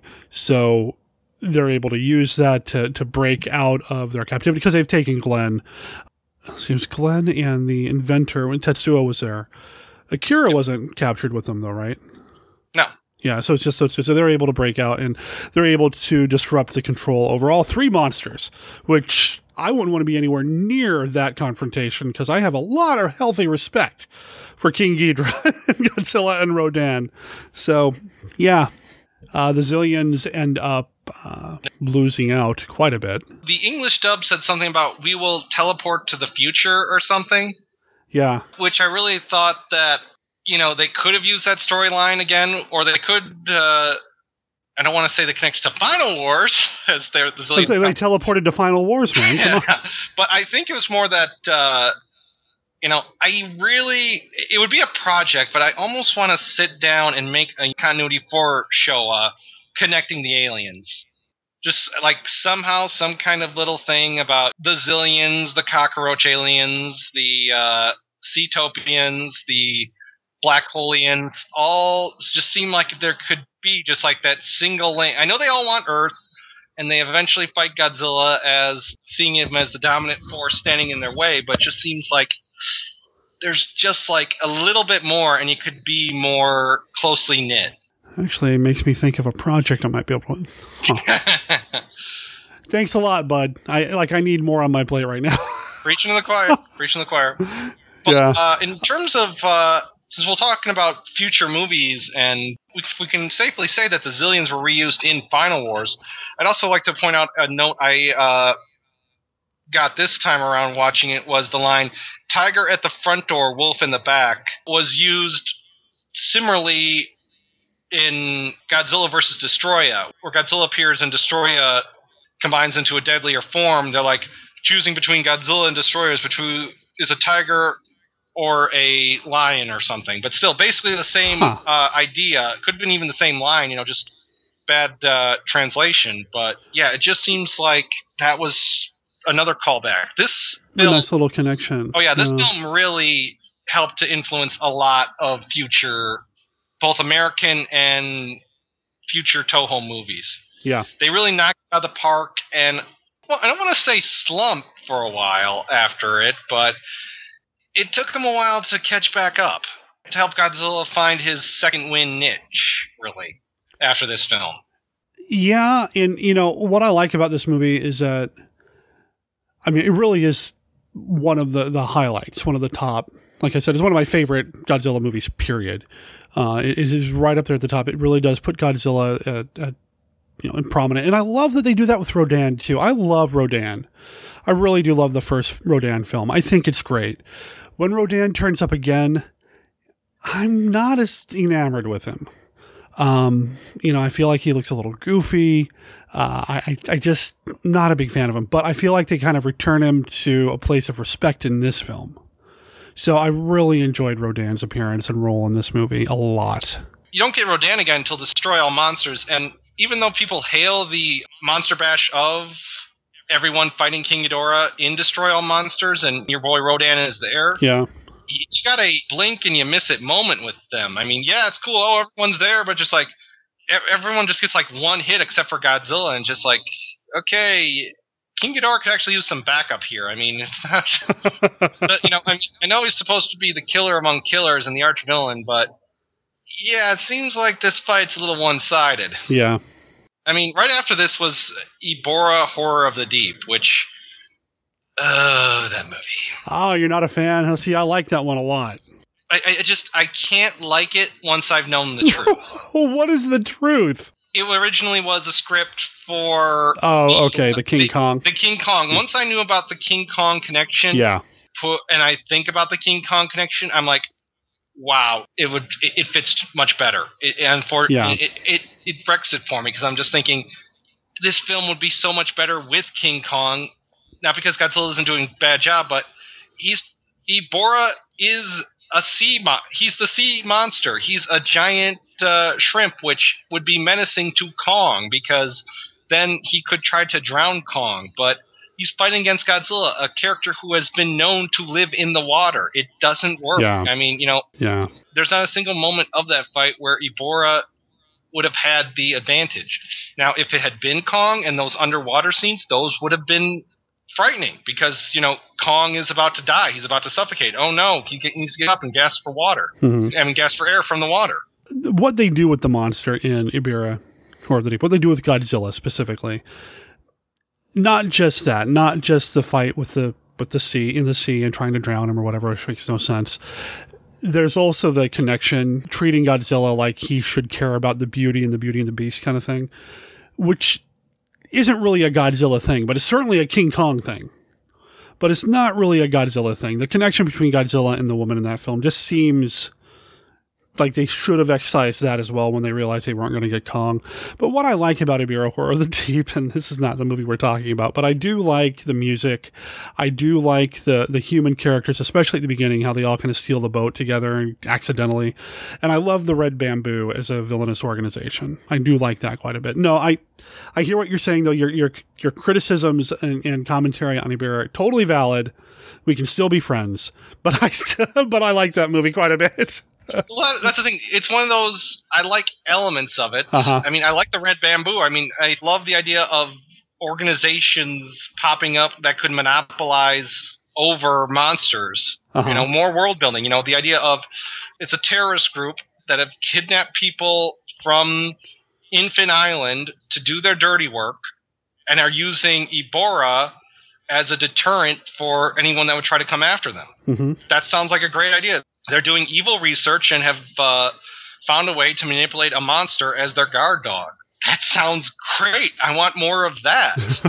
it's just, you know, it's a Godzilla film, and, you know, on the Godzilla side, it's not as good as it can be. I could see that. You know? I mean, you're wrong, like- but I could see that. No, I'm just. Yeah, well, just like I could probably appreciate Son of Godzilla more if I hadn't watched Godzilla's Revenge so many times. Because I had seen all of the majority of the fight scenes that take place in Son of Godzilla in Godzilla's Revenge yeah, already. that's true.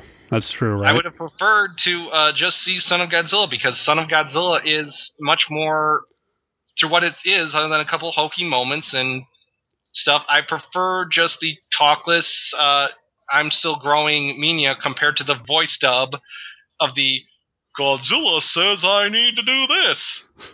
Hey, Davy. It sound like uh, David and Goliath.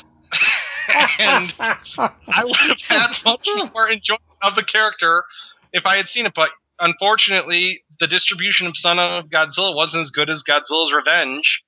So I saw Godzilla's Revenge first. It's much more touching to see Godzilla's Revenge because at the end, you know, the weather experiment goes wrong. Godzilla and Minya are experiencing cold. Godzilla's got to hold his adoptive son close to keep him warm. That's very touching, and I really wanted to.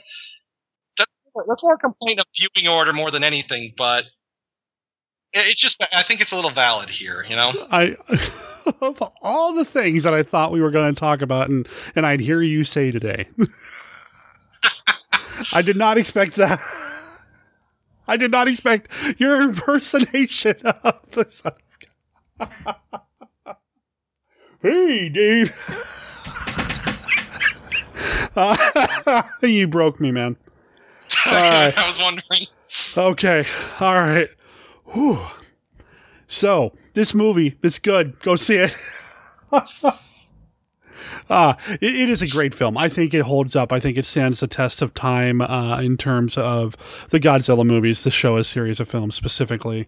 I think it highlights what Toho could really do. And and I know they didn't have the biggest budget compared to some of the previous films and that sort of thing, but they put it all on screen. I love the image of the Xiliens, especially when you get more than one on screen when you when you're in the room and you see all of them there. I love their costume. I love the production design. I love that Rodan gets a little bit more respect. Um, heck, Ghidra gets a, a lot of respect in this film too, and it's just a solid movie overall. I really, really dig it, and, and I would put it probably right up there. One of my favorites. I'd say maybe like my top two or three of the kaiju films from Toho. Oh yeah, uh, still uh, tied for number two. I and both of them, both uh, Godzilla versus Monster Zero versus uh, Godzilla versus Biollante are up there because, frankly, it's world building. It's just I love great world building, and I love a world that feels like they know that giant monsters exist, and if they make, make precautions for them, they do they react accordingly to how people should do things in a world with giant monsters. You know, they know about them. They're prepared for them. They know how to send teams out for investigative work. In this one, uh, Godzilla versus Biollante starts with talking about the Godzilla warning system. Yeah. It, it always astonished me that later Showa films, people were like, "Holy crap, there's a monster!" I'm just like, did you just have one visit like last week or something? Well, well that's the I old mean- joke. Why didn't everybody move out of Tokyo? You know, that, that's the old joke, right? Godzilla turns up every other year. Move. Don't stay in Tokyo. It's like it's like insisting on living in a trailer park, knowing that the hurricane or the tornado is going to hit you. Yeah, it's just move. Don't. But yeah, I do appreciate that they they recognize the continuity here. Oh, that's Ghidra. Well, you call him that. We call him Monster Zero. It, it's part of the history and it's the world building, and I really enjoy. And I think that's my biggest disconnect from the Millennium series of the Toho films, is that everyone was like, well, we're ignoring everything but the first one, and and that's fine. And, and I get wanting to reboot and retcon and all that other stuff, but I also struggle with all that, and not just in the Godzilla movies, but in all of my media. You know, I'm starting to get back into reading comic books, and I'm bummed that Marvel is like, we're going to reboot everything again. Haven't you done this like four times in the past five years? I don't understand. You know, They've done that four times in the last two years. Yeah, dude. I they just keep doing it. I'm just getting back into why- it, so I don't know. That's why the only two movies I cling to are Godzilla uh, in the Heisei in the Millennium series are Godzilla versus uh, against Mechagodzilla or Godzilla Mechagodzilla three and Godzilla Tokyo SOS because those do do the world building continuity, but they do it in a different way. You know, they only reference back to the original Godzilla, but they also reference Mothra for bringing in the microwave gun, Mhm. and they reference War of the Gargantuas for the first appearance of the Maser cannon. Yeah, yeah. So they actually do do world building and showcase that monsters have attacked. We have a plan. This is what we're going to use all our resources at our disposal to make something better. So we're able to fight off Godzilla when he returns again. One thing leading to another, leading to another. It makes perfect sense. It's good stuff. Is there anything else we need to talk about the movie before we wrap up here? I, I, I feel like I've hit everything I wanted to say. Was there anything that we might have missed? Not that I can think of offhand. I mean, basically, go see this movie. We can't say it enough times, people. This movie is awesome. You should see it. This is the perfect jumping on point if you're trying to become a kaiju fan. It keeps getting released over and over again. It actually says, according to Wikipedia, its current U.S. licensor is the Criterion Collection, which I'm pretty sure means you can get a Blu-ray of it. Oh. I've got to go out and rebuy a movie now. Well, oh God. I don't think they've been released yet, but they Toho did sign a deal, did make a deal with the Criterion people, and I think you can get them streamed now through whatever streaming service they have, uh, film wise or whatever it is. I'm not 100 percent sure, but there's been a lot of talk that these are the same people that are behind Criterion, and there's a really good chance, and I don't know if it's confirmed. I, I could be behind the news on this one, but there are going to be some Criterion releases of a number of Toho kaiju films coming here very soon, and I'm stoked because their Criterion release of Godzilla is stellar. Ow, ow, ow, ow. My wallet is on fire. My wallet is on fire. It's moaning in pain. My wallet is moaning in pain. right? But man, Criterion does so much great work, and I'm so glad that every once in a while, well, actually, pretty often now these days, they'll they'll shine their light on some amazing genre films, and uh, they never disappoint. Well, I mean, they never disappoint me as a movie viewer. As somebody who likes to have money, well. they disappoint my bank account. Let's just say that. But I'm looking forward to it. I know right now you can get uh, if you have Amazon Prime, you can stream it there. You have to pay you know, like three ninety nine to stream it that way. I, I haven't checked other online streaming resources other than uh, the Amazon one, but I know that Criterion's got theirs. I have to figure out how that works. I'm not signed up for that, but you can get it. It's easy to get your hands on and see at this point, I guess is the bottom line. And so there's no excuse, really. I mean, even if you're not a die-hard kaiju fan like Anthony and I are, I feel like it's still a solid enough movie that even if you don't like giant monsters, and if you don't, I, I'll still be your friend, but you know, I might question it later. If you if you don't like giant monsters, this is one that it doesn't matter. I mean, it, it's still a solid movie through and through. It's got the relationships, it's got the friendships, the the human uh, element. The the villain, the main villains aren't the giant monsters. It's the Xiliens, and that's awesome. You know, it's it's a great film. Very much so. So, what is coming up for you in the future? Are You still writing for Monkeys Fighting Robots? Just a couple articles right now. I'm working on uh, trying to increase my output for my creative writing, which has been hard with the uh, day job and all. Sure. But I am gonna try to shoot for this year. I would like to have two books done by the end of the year. Okay. Are we talking novels at this point? We're going moving into fiction. Okay. Yeah, full novels. I'm working on the first of a series, and I'll see where it goes from there. I'll see what the second half of the year brings. But if I keep it up and have an, as long as I don't have more bad weeks like I just had, which wasn't really bad, it was just done, not as much got done as I was hoping. So you know, fingers crossed, moving forward. Mhm.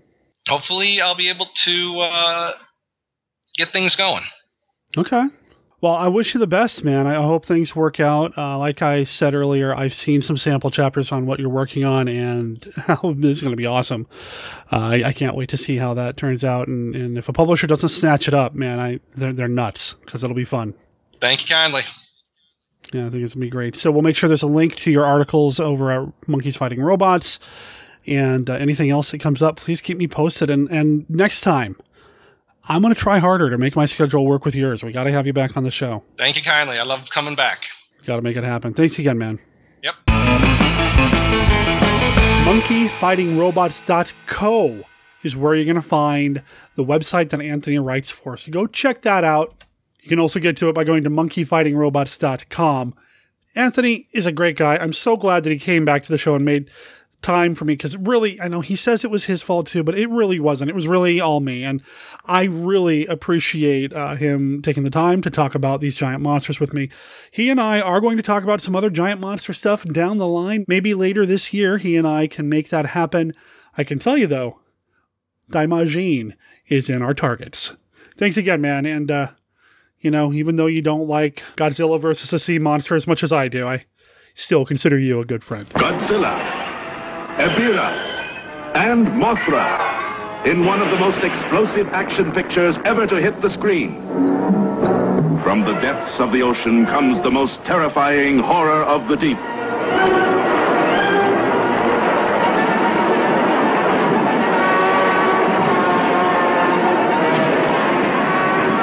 From within the mountain caves comes the dreaded monster Godzilla.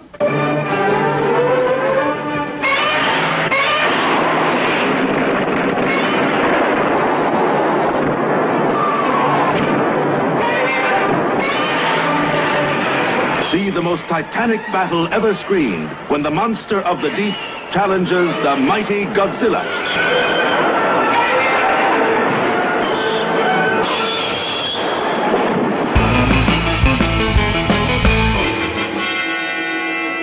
Hi, this is Jeff Owens from the Classic Horrors Club. And I'm Richard Chamberlain from kccinephile.com and monstermoviekid.wordpress.com.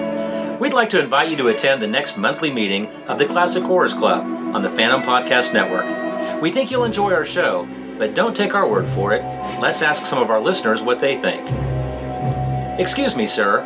What did you say after listening to the Classic Horrors Club podcast? I'll never smile again. Wow, that's a little mean. How about you, sir? Would you recommend the Classic Horrors Club podcast? It would be very dangerous, not only for you, but for others. Well, we do talk about classic horror, from Silent Screen to Halloween and everything scary in between, but I don't think I'd call it dangerous. I think that's enough from our listeners. I've always said we have the uh, best fans. Why don't you give us a try yourselves? We meet once a month during the Classic Horror Club podcast on the Phantom Podcast Network, found at downrightcreepy.com or at classichorrors.club. Oh, wait, here's one more listener walking his pet. What do you think of the Classic Horrors Club podcast? There's the stink of hell on this train. Even the dog knows it.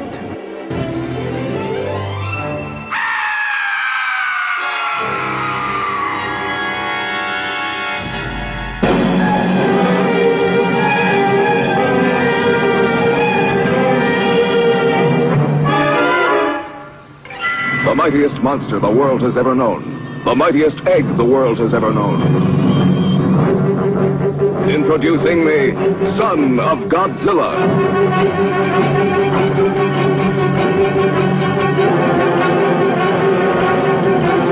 The fantastic red water, one of the many weird natural phenomena on mysterious Sollgel Island.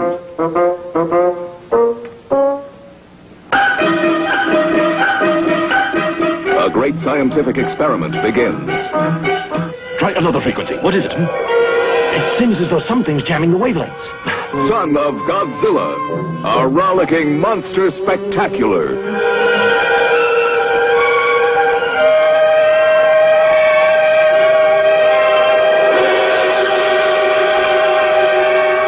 See how a baby monster becomes a monstrous monster.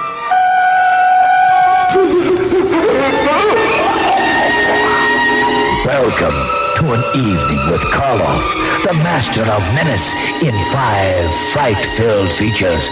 Watch breathlessly as the coffin opens to release the terror duck.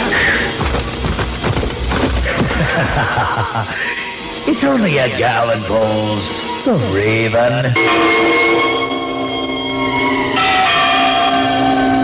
Join Boris Karloff in the most gruesome day of the undead, Black Sabbath.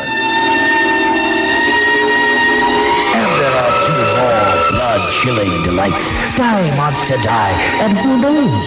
You may die. Laughing at the comedy of terrors. Five of Karloff's creepiest capers in nightmare colors. And you are invited.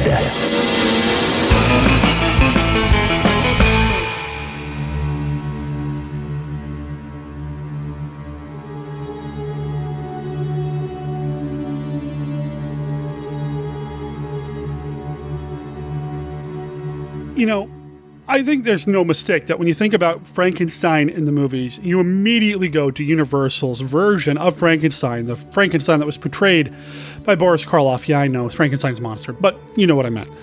Karloff's version of the monster, the way he moves, the way he stands, the way he speaks, this is iconic. However, there was another actor who played Frankenstein's monster just as much, if not just a tiny bit more, and that's Glenn Strange. And he would pick up the mantle, the flat topped mantle, uh, later in the series with House of Frankenstein, House of Dracula, and Abbott and Costello Meet Frankenstein. Now, if you look at the original Frankenstein's monster and you look at the Glenn Strange version, they're, they're a little different. I mean, Glenn Strange plays him very broadly. Uh, he's a caricature, basically, of what Karloff's version was. And, you know, it's not just the monster itself, but the films themselves do swing from one side to the other quite dramatically over the course of, say, 15, 16, 17 years. You start with these movies Frankenstein, Bride of Frankenstein, even Son of Frankenstein. They're treated as A pictures, and then things happen at Universal. But, you know, it's not just things happening at Universal and Laemmle not being in charge anymore that led to, I believe, some of the changes in the Frankenstein films. There's also things happening in the world at large that kind of change things. For example, in Bride of Frankenstein, Lionel Atwill plays a character named Inspector Krogh. Now, I don't think they ever flat out say it, but he's very German, right? It's 1935. You got this German character. He's trustworthy. He's a hero. Later, Lionel Atwill turns up in Ghost of Frankenstein in 1942, and he's playing a character named Dr. Bohmer. Now, again, they don't flat out say he's German, but he's very Germanic. And it's important to keep in mind that in 42, this is when the Allies in World War II finally start learning a little bit about what the Nazis have been up to uh, with the camps and all, all the atrocities in Europe, basically. So we, we go from this this German guy in Germanish guy in Bride to this Germanish guy in Ghost, and I mean it's very very different. Plus, because the war is going on and there are some pretty horrific things happening, we can kind of see some of that reflected in Ghost of Frankenstein. I mean, for crying out loud. At one point, there's talk of the monstrous brain being put into the body of a child, and to make that happen, the child has to die. I mean, that's that's a horrible thing to think about. And really not something that you would see in, say, Abbott and Costello meet Frankenstein. So after the war, people don't want to deal with this stuff anymore. People don't want to see the atrocities, the horrors. They don't want to see this. And so you end up with things like House of Dracula and, and Abbott and Costello Meet Frankenstein, which is a little bit more lighthearted, a little bit more of a romp of things. And I, I find this fascinating when it comes to not just Frankenstein films, but film in general. If you look at what was going on in the world and how that impacted the pop culture at the time, really, really interesting. It does mean that in retrospect, we lose out on having any more Karloff as the monster. And really, by the time Son of Frankenstein came along, he was he was done. He, he, was ready to check out. And they did bring him back for House of Frankenstein, but for a completely different role. But it was kind of nice to see him with the Frankenstein's monster one last time, the Universal version anyway. He does turn up in another Frankenstein movie down the line, but we ain't there yet, folks. I do wonder when I look at these movies if Universal kind of lost control, let let the monsters kind of get away from them a little bit. In the beginning, Dracula, Frankenstein, The Mummy. These three in particular, I think of when I think of the classic monster movies of the original Universal cycle.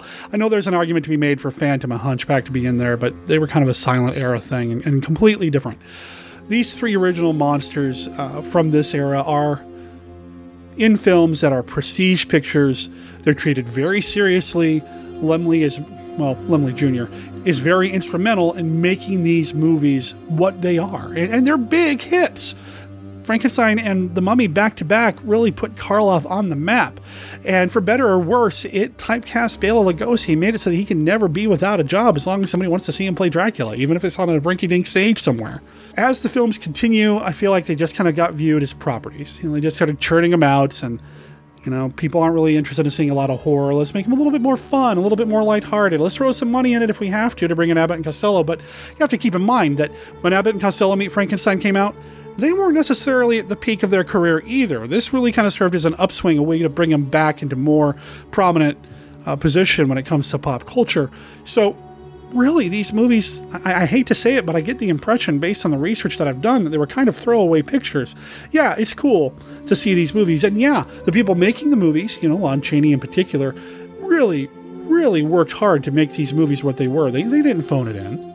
You know, it's cool to see Lugosi in Abbott and Costello Meet Frankenstein and see him return as Dracula. Glenn Strange certainly brought his own take to the monster, and Jack Pierce, of course, is involved in the makeup still. So we still have some amazing monster design, but I just feel like that the the heads, uh, the people that were in charge from the beginning, just kind of lost control. And I'd like to read a quote from Boris Karloff. He's talking about Frankenstein's monster here when he says, "The most heartrending aspect of the creature's life." Was his ultimate desertion by his creator. It was as though man, in his bumbling, searching attempts to improve himself, was to find himself deserted by his God. And, okay, maybe I'm reaching, but when I hear something like that, sure, I mean, it's Karloff's take on Frankenstein's monster, and you can take it at face value, but I also can apply this to what I feel happened to Frankenstein's monster and Universal. Universal being the creator and just kind of abandoned Frankenstein's monster after a while. Didn't throw as much money at the pictures. Didn't make the movies A pictures anymore. And, you know, ultimately, he was deserted. Now, Universal would jealously and legally protect its image of Frankenstein's monster, especially when they found out it would continue to make money for years to come. All sorts of stuff going on with trademark and copyright and all this other stuff, which we're going to talk about, I'm sure, during this series as we look at 200 years of Frankenstein. But, you know, in the end, no Universal, I don't think we'd have Frankenstein's monster as it exists today.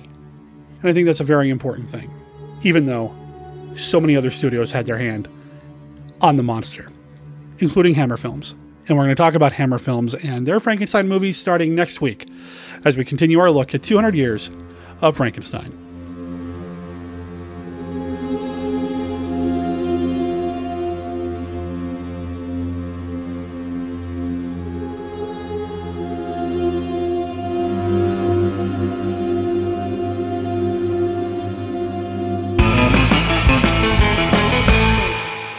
Before we get to the feedback, there's something I want to bring up. I, I, don't know how much longer this sale is going to go for. They're calling it the March Madness sale, and I don't know if that means it ends at the end of March, but Kino Lorber is having a sale right now on a lot of their DVDs and Blu rays, and I'm seeing some pretty incredible prices. You know, not all of it's monster movies, not all of it's genre films, but they do have some pretty good prices on some of these genre films. And uh, yeah, I, would be remiss if I didn't say that. Uh, I, am I'm, I'm wanting so many of these, and, and some of them I already have, and, and man, I, I wish I had waited because there are some great prices here. Anyway, check out Kino Lorber. That's K I N O L O R B E R dot com, and you can check it out and see what kind of sales are having right now. Is it as good as a Criterion sale? Well, it's not like things are completely half off in some cases, but it's pretty darn close. Besides, anytime you can buy a Blu-ray of Bela Lugosi's Invisible Ghost for eight bucks, you can't pass that up. And speaking of Blu-rays, I want to take a second to say thank you to whoever sent me City of the Dead on Blu-ray. This is the Christopher Lee film, and it's a great film. I really dig this movie, and the Blu-ray I'm eager to get into. I want to see what's different about this version versus previous versions that have been released on disc and on Blue. Here's the thing: I, I don't know who sent it to me, and while Monster Kid Radio does have an Amazon wish list, and and thank you, you know, for going to there and and seeing the movie there and and, and sending it my way unless you actually note that it's coming from you, Amazon doesn't tell me. So whoever sent me City of the Dead, I really appreciate it. Thank you so much. It means a lot to me. Thank you. Why don't we go ahead and get my wife in here and we'll do some of the emails. You want me to say the name of the. That's why I put it in there. I, I didn't. If I had all the energy world, I would make up baloney things that it was that the email said since you didn't review them. Well, I read them when they first came in. oh. So I, I, I know basically, but I didn't like, yeah. I don't think there's any hard words or anything. That, so that's what I was worried about. Wow. Well, thanks for scanning this for my ability level, Derek. I appreciate you. You're welcome. How would you feel about reading some emails? I don't know. It might be too hard. they're, they're, they're the word. Just, I'm sorry. Okay. From Tim Durbin from Viewing the Classics at viewingtheclassics.blogspot.com. Wednesday says hello. Maybe you heard Wednesday our cat. Maybe. Yes, she finished. She helped me finish reading that sentence. Well, that's true. You know, she's actually my unofficial official co-host, which makes you the third wheel. It's true. Although, how come you couldn't get her in frame when you did that little video this morning? Uh, because she's a cat. and She does what she Yeah, wants. how come you couldn't like lower the camera more? tried, but was you- it on the stand? No, I just was being awkward. I don't know. We have that little hand. We have an email from Tim. You know. So they got to see her ear, a lot of her ears. Well, she has her own Facebook page. People can go look up Wednesday Potato, Potato, Demon. It's German. and they'll find her. Please like her page. She's very uh, um, insecure about how many people have liked her page so far. Are you trying to collect likes on our cat's page? Wednesday asked me to do it. No, no. You know, she's no. got 20 claws. 18. We looked this up and we were wrong. She hmm. has 18 claws. She was wrong. She told everybody she has 20 claws. I understand overcompensating. She may only have 18 claws, but she knows how to use 20 of them. It's true. She's still a vicious kitten when she wants to be. Little murder machine potato demon. Yeah. All right. Hey, what's Tim say? He says, Hi, Derek. Hi, Tim. I really enjoyed your discussion with Jerry Lamastus this week on the night. It's, it's Jeremy. Did I type it wrong? yeah, it says Lamastus. Jeremy, not Jerry. Did I say Jerry? You sure did. Maybe you did. Maybe I misheard, but. Is that one of those big words? I totally understand why you read for big words now. I can't even say the normal ones right. Our last name, our last name's okay in this. Yeah, Jeremy Lamastus was on the show. Yeah, yeah. See, the, here's how I okay. Here's how I view last names. When somebody writes in, if they've not been on the show and I've introduced them with their last name, I don't use their last name typically. If you haven't, oh, got it. Okay. But Tim has been on the show. Tim did uh, the most dangerous game with me on the show at one point. I'd love to have him back. I know he's dealing with some health stuff, but I'd love to have him back on the show at some point. Is the most dangerous game the Fantastic Five? The classic five. What's the Fantastic Four? yes, it's such a dangerous game for me. I can't even answer anything. The Fantastic Five is like when one of the Fantastic Four calls him sick, but he has to go into work anyway, so he brings a buddy to kind of help him out. Oh, So, who, who would be the fifth Fantastic Four? Probably like Spider Man. He hung out with him a lot. oh, he hung out with them a Oh, lot. uh. Oh, Yeah, what's Tim say? Don't know. Hey, you know what? There is, uh, speaking of Spider Man, I started following a bunch of uh, comic book YouTube channels. Mm-hmm. One of them is called Nerd Sync, and they did a video, or he did a video on YouTube about how Spider Man, uh, when he was first created, could have very well been a horror character. Oh. And it- it's a fascinating YouTube video. I'll include a link in the show notes, maybe even embed the YouTube video. This is completely unsolicited and all that. You know, I haven't been in contact with the NerdSync guys, but I I should because I love what they do. But it was a really interesting uh, take on how, I mean, the idea of becoming a spider is pretty darn horrific. And if you look at the time when Marvel was creating Spider Man, they had other characters like the Hulk, which was a Jekyll and Hyde thing. Mhm. And, and Stan Lee went on record as saying Stan. Uh, uh, Jekyll and Hyde and and the Frankenstein's monster and all these were influences on on a lot of the stuff, the Hulk especially. So it wouldn't be a stretch to say that potentially Spider-Man, who is got all these abilities of a spider now, could have had some horror stuff going if they had just tweaked it a little bit. Mm. Really interesting. Like I said, I'll include the YouTube link. Has nothing to do with what we're about to talk about in this email, but I just read a correct article. Oh. Potentially you'll cut this all out, but it was super interesting about Jekyll and Hyde wasn't something happening necessarily to this guy. He wanted that because he was restricted by society's norms. So he wanted a situation in which he could have fun and behave poorly. He even set up like cleaners and a bank account, everything for Mr. Hyde. So Mr. Hyde, is it Mr. Jekyll? Dr. Jekyll? Dr. Jekyll is the is the the good guy. Yeah. So they he set up a bank account for Mr. Hyde. He set up so that he could behave poorly and have more fun and only brought it to an end when murder happened. Like you do. You wrap things up. I've I've heard that take on Jekyll and Hyde, and I feel like there are some films that kind of explore that quite a bit. I think Hammer's uh, Jekyll and Hyde, the first one they did, not Doctor Jekyll and Sister Hyde, but the actual proper Jekyll and Hyde. Look at you bringing it back. You know, it, the take on it's really interesting. Actually, this gives me an excuse to play the Jekyll and Hyde trailer in your show because I try to play trailers that are relevant to things that pop up in the show. So thank you for giving me that. Should we give credit to the cracked article? I'll put a link in the show notes if you can find It's the article like for me. Five books that you were forced to read in high school that you interpreted incorrectly. Who was forced to read Jekyll and Hyde in high school? I don't know, but that was a cool high school. Yeah. I picked up Jekyll and Hyde at a book fair in a library where they would bring in uh, all these books and you'd walk into the library and they had all these books set up and you can get one book. I, I stole another one. Did I tell you that I stole one once too? I, I picked up Jekyll and Hyde and The War of the Worlds.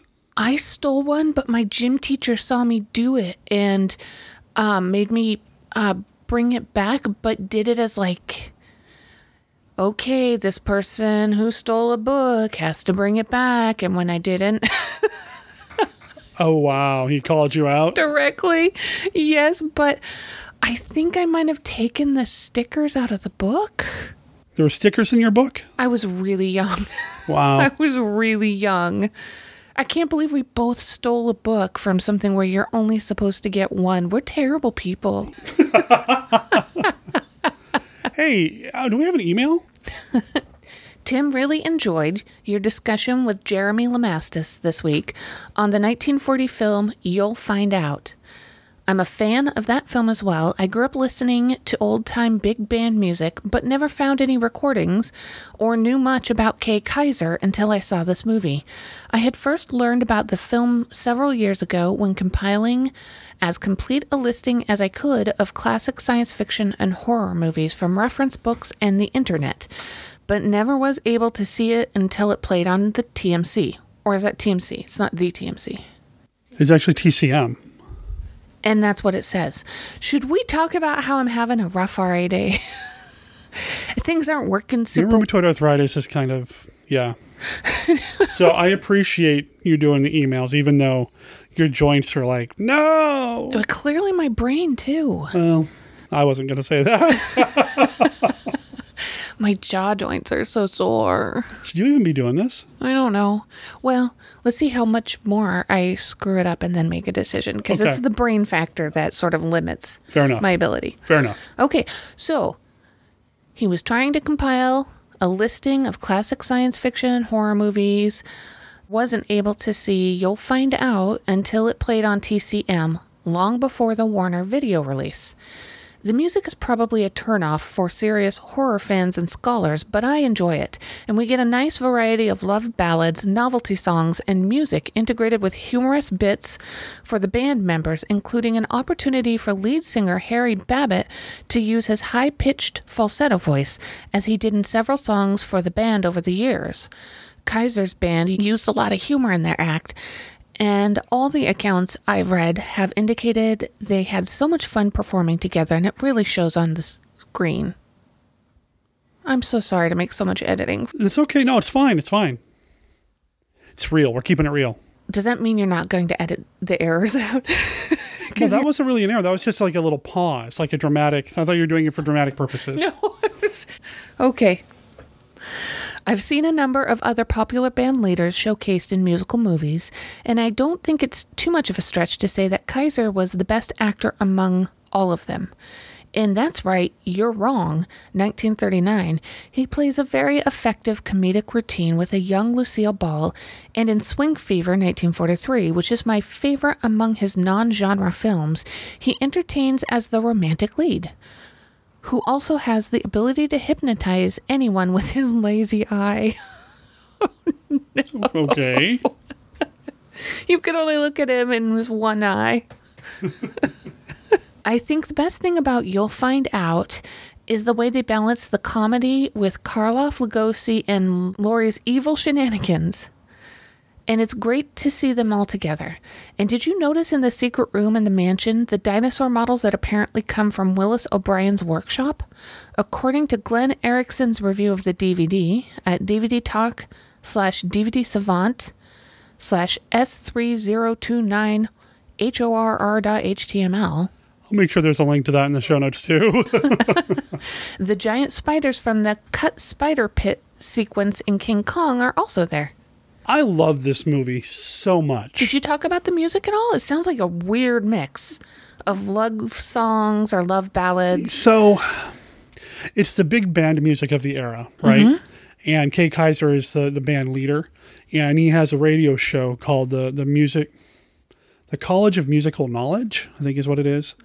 Anyway, and, and that's kind of the framing device that he's got this band with Harry Babbitt and all these women. Ish Kabibble is a member of the band. Ish Kabibble. Ish Kabibble, yeah. Um, and they do these musical numbers. Bless you.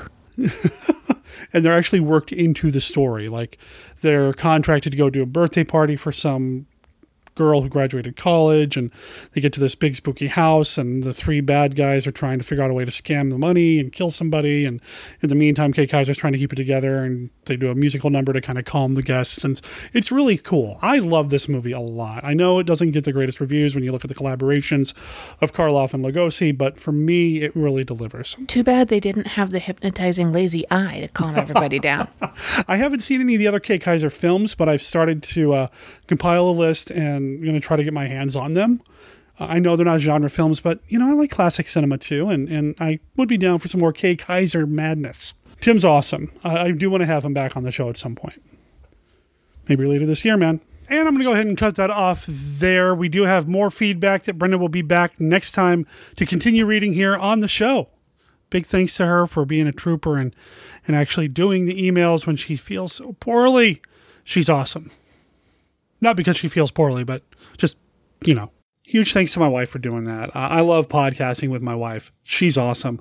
I know sometimes when she and I start talking, we go pretty off topic, but you know, I miss podcasting with her. We used to do it every week on my old zombie movie podcast, and to have her in the mix, I mean, I hope you guys and gals dig it at least half as much as, as I do.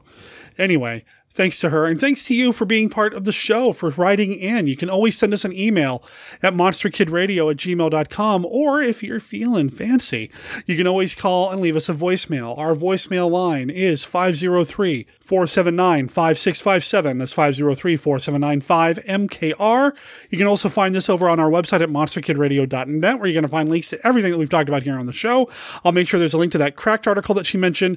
I'll make sure there's a link, or at least I'll embed the YouTube video that I mentioned about Spider Man being a horror creation and, well, everything else too. Monkeys fighting robots and just everything you need to know about the podcast. It's right there. I'll also make sure there's a link to the Rondo Hatton Classic Horror Awards over at rondoaward.com. You can still vote. The ballot is still open. You can vote for your favorite movie, DVD, commentary, restored DVD or movie or Blu ray, TV series, magazine cover, magazine article, and multimedia site, which Monster Kid Radio is up for, and it means a lot to be on the ballot. I know I say it every week means a lot to be on the ballot. It, it's just to be nominated and, and, to be included in the mix with all these other amazing podcasts and other multimedia sites is so cool. You can also vote to induct some people into the Monster Kid Hall of Fame. This is completely open. They're asking for six names, suggest six names to be inducted into the Hall of Fame. And I've been really pushing for Ricou Browning to be inducted, but Dr. Gangrene, Larry Underwood, posted earlier today on Facebook that Elvira is not in this Monster Kid Hall of Fame. That's nuts. We need to get her in there too. So please consider voting for Elvira if you haven't already done so. I know we're getting to the end here. April 8th is the deadline for the ballot. Please check out rondoaward.com or just email T A R A C O at AOL.com with your picks for this year's Rondo Hatton Classic Horror Awards. Also make sure there's a link in the show notes to Monster Bash. Oh man, we're getting closer. Less than three months away. I just spoke with somebody earlier today to secure my ride from the airport to the convention. I've had a handful of you guys and gals reach out to me and offer to get me from the airport to the convention.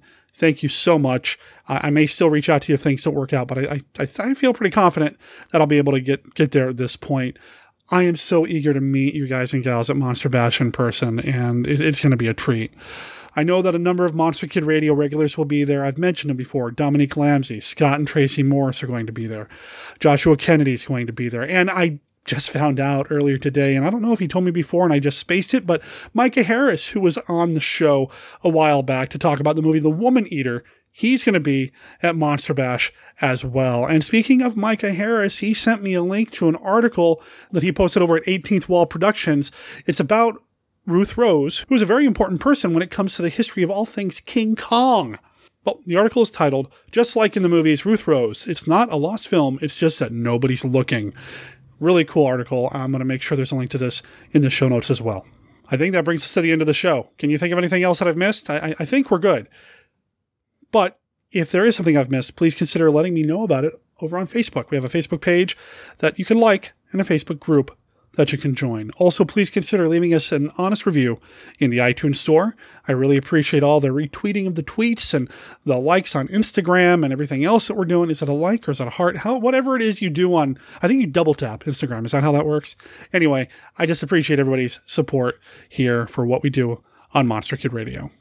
Monster Kid Radio is a registered service mark of Monster Kid Radio LLC. All original content of Monster Kid Radio by Monster Kid Radio LLC is licensed under a Creative Commons Attribution Non-Commercial No Derivatives 3.0 Unported License. Of course, that doesn't apply to the song Longing for Distance because that belongs to the surf band Beware of Blasts is from their EP release, The Legacy, which you can pick up over at bewareofblast.bandcamp.com. You can buy the EP, four songs for four euros.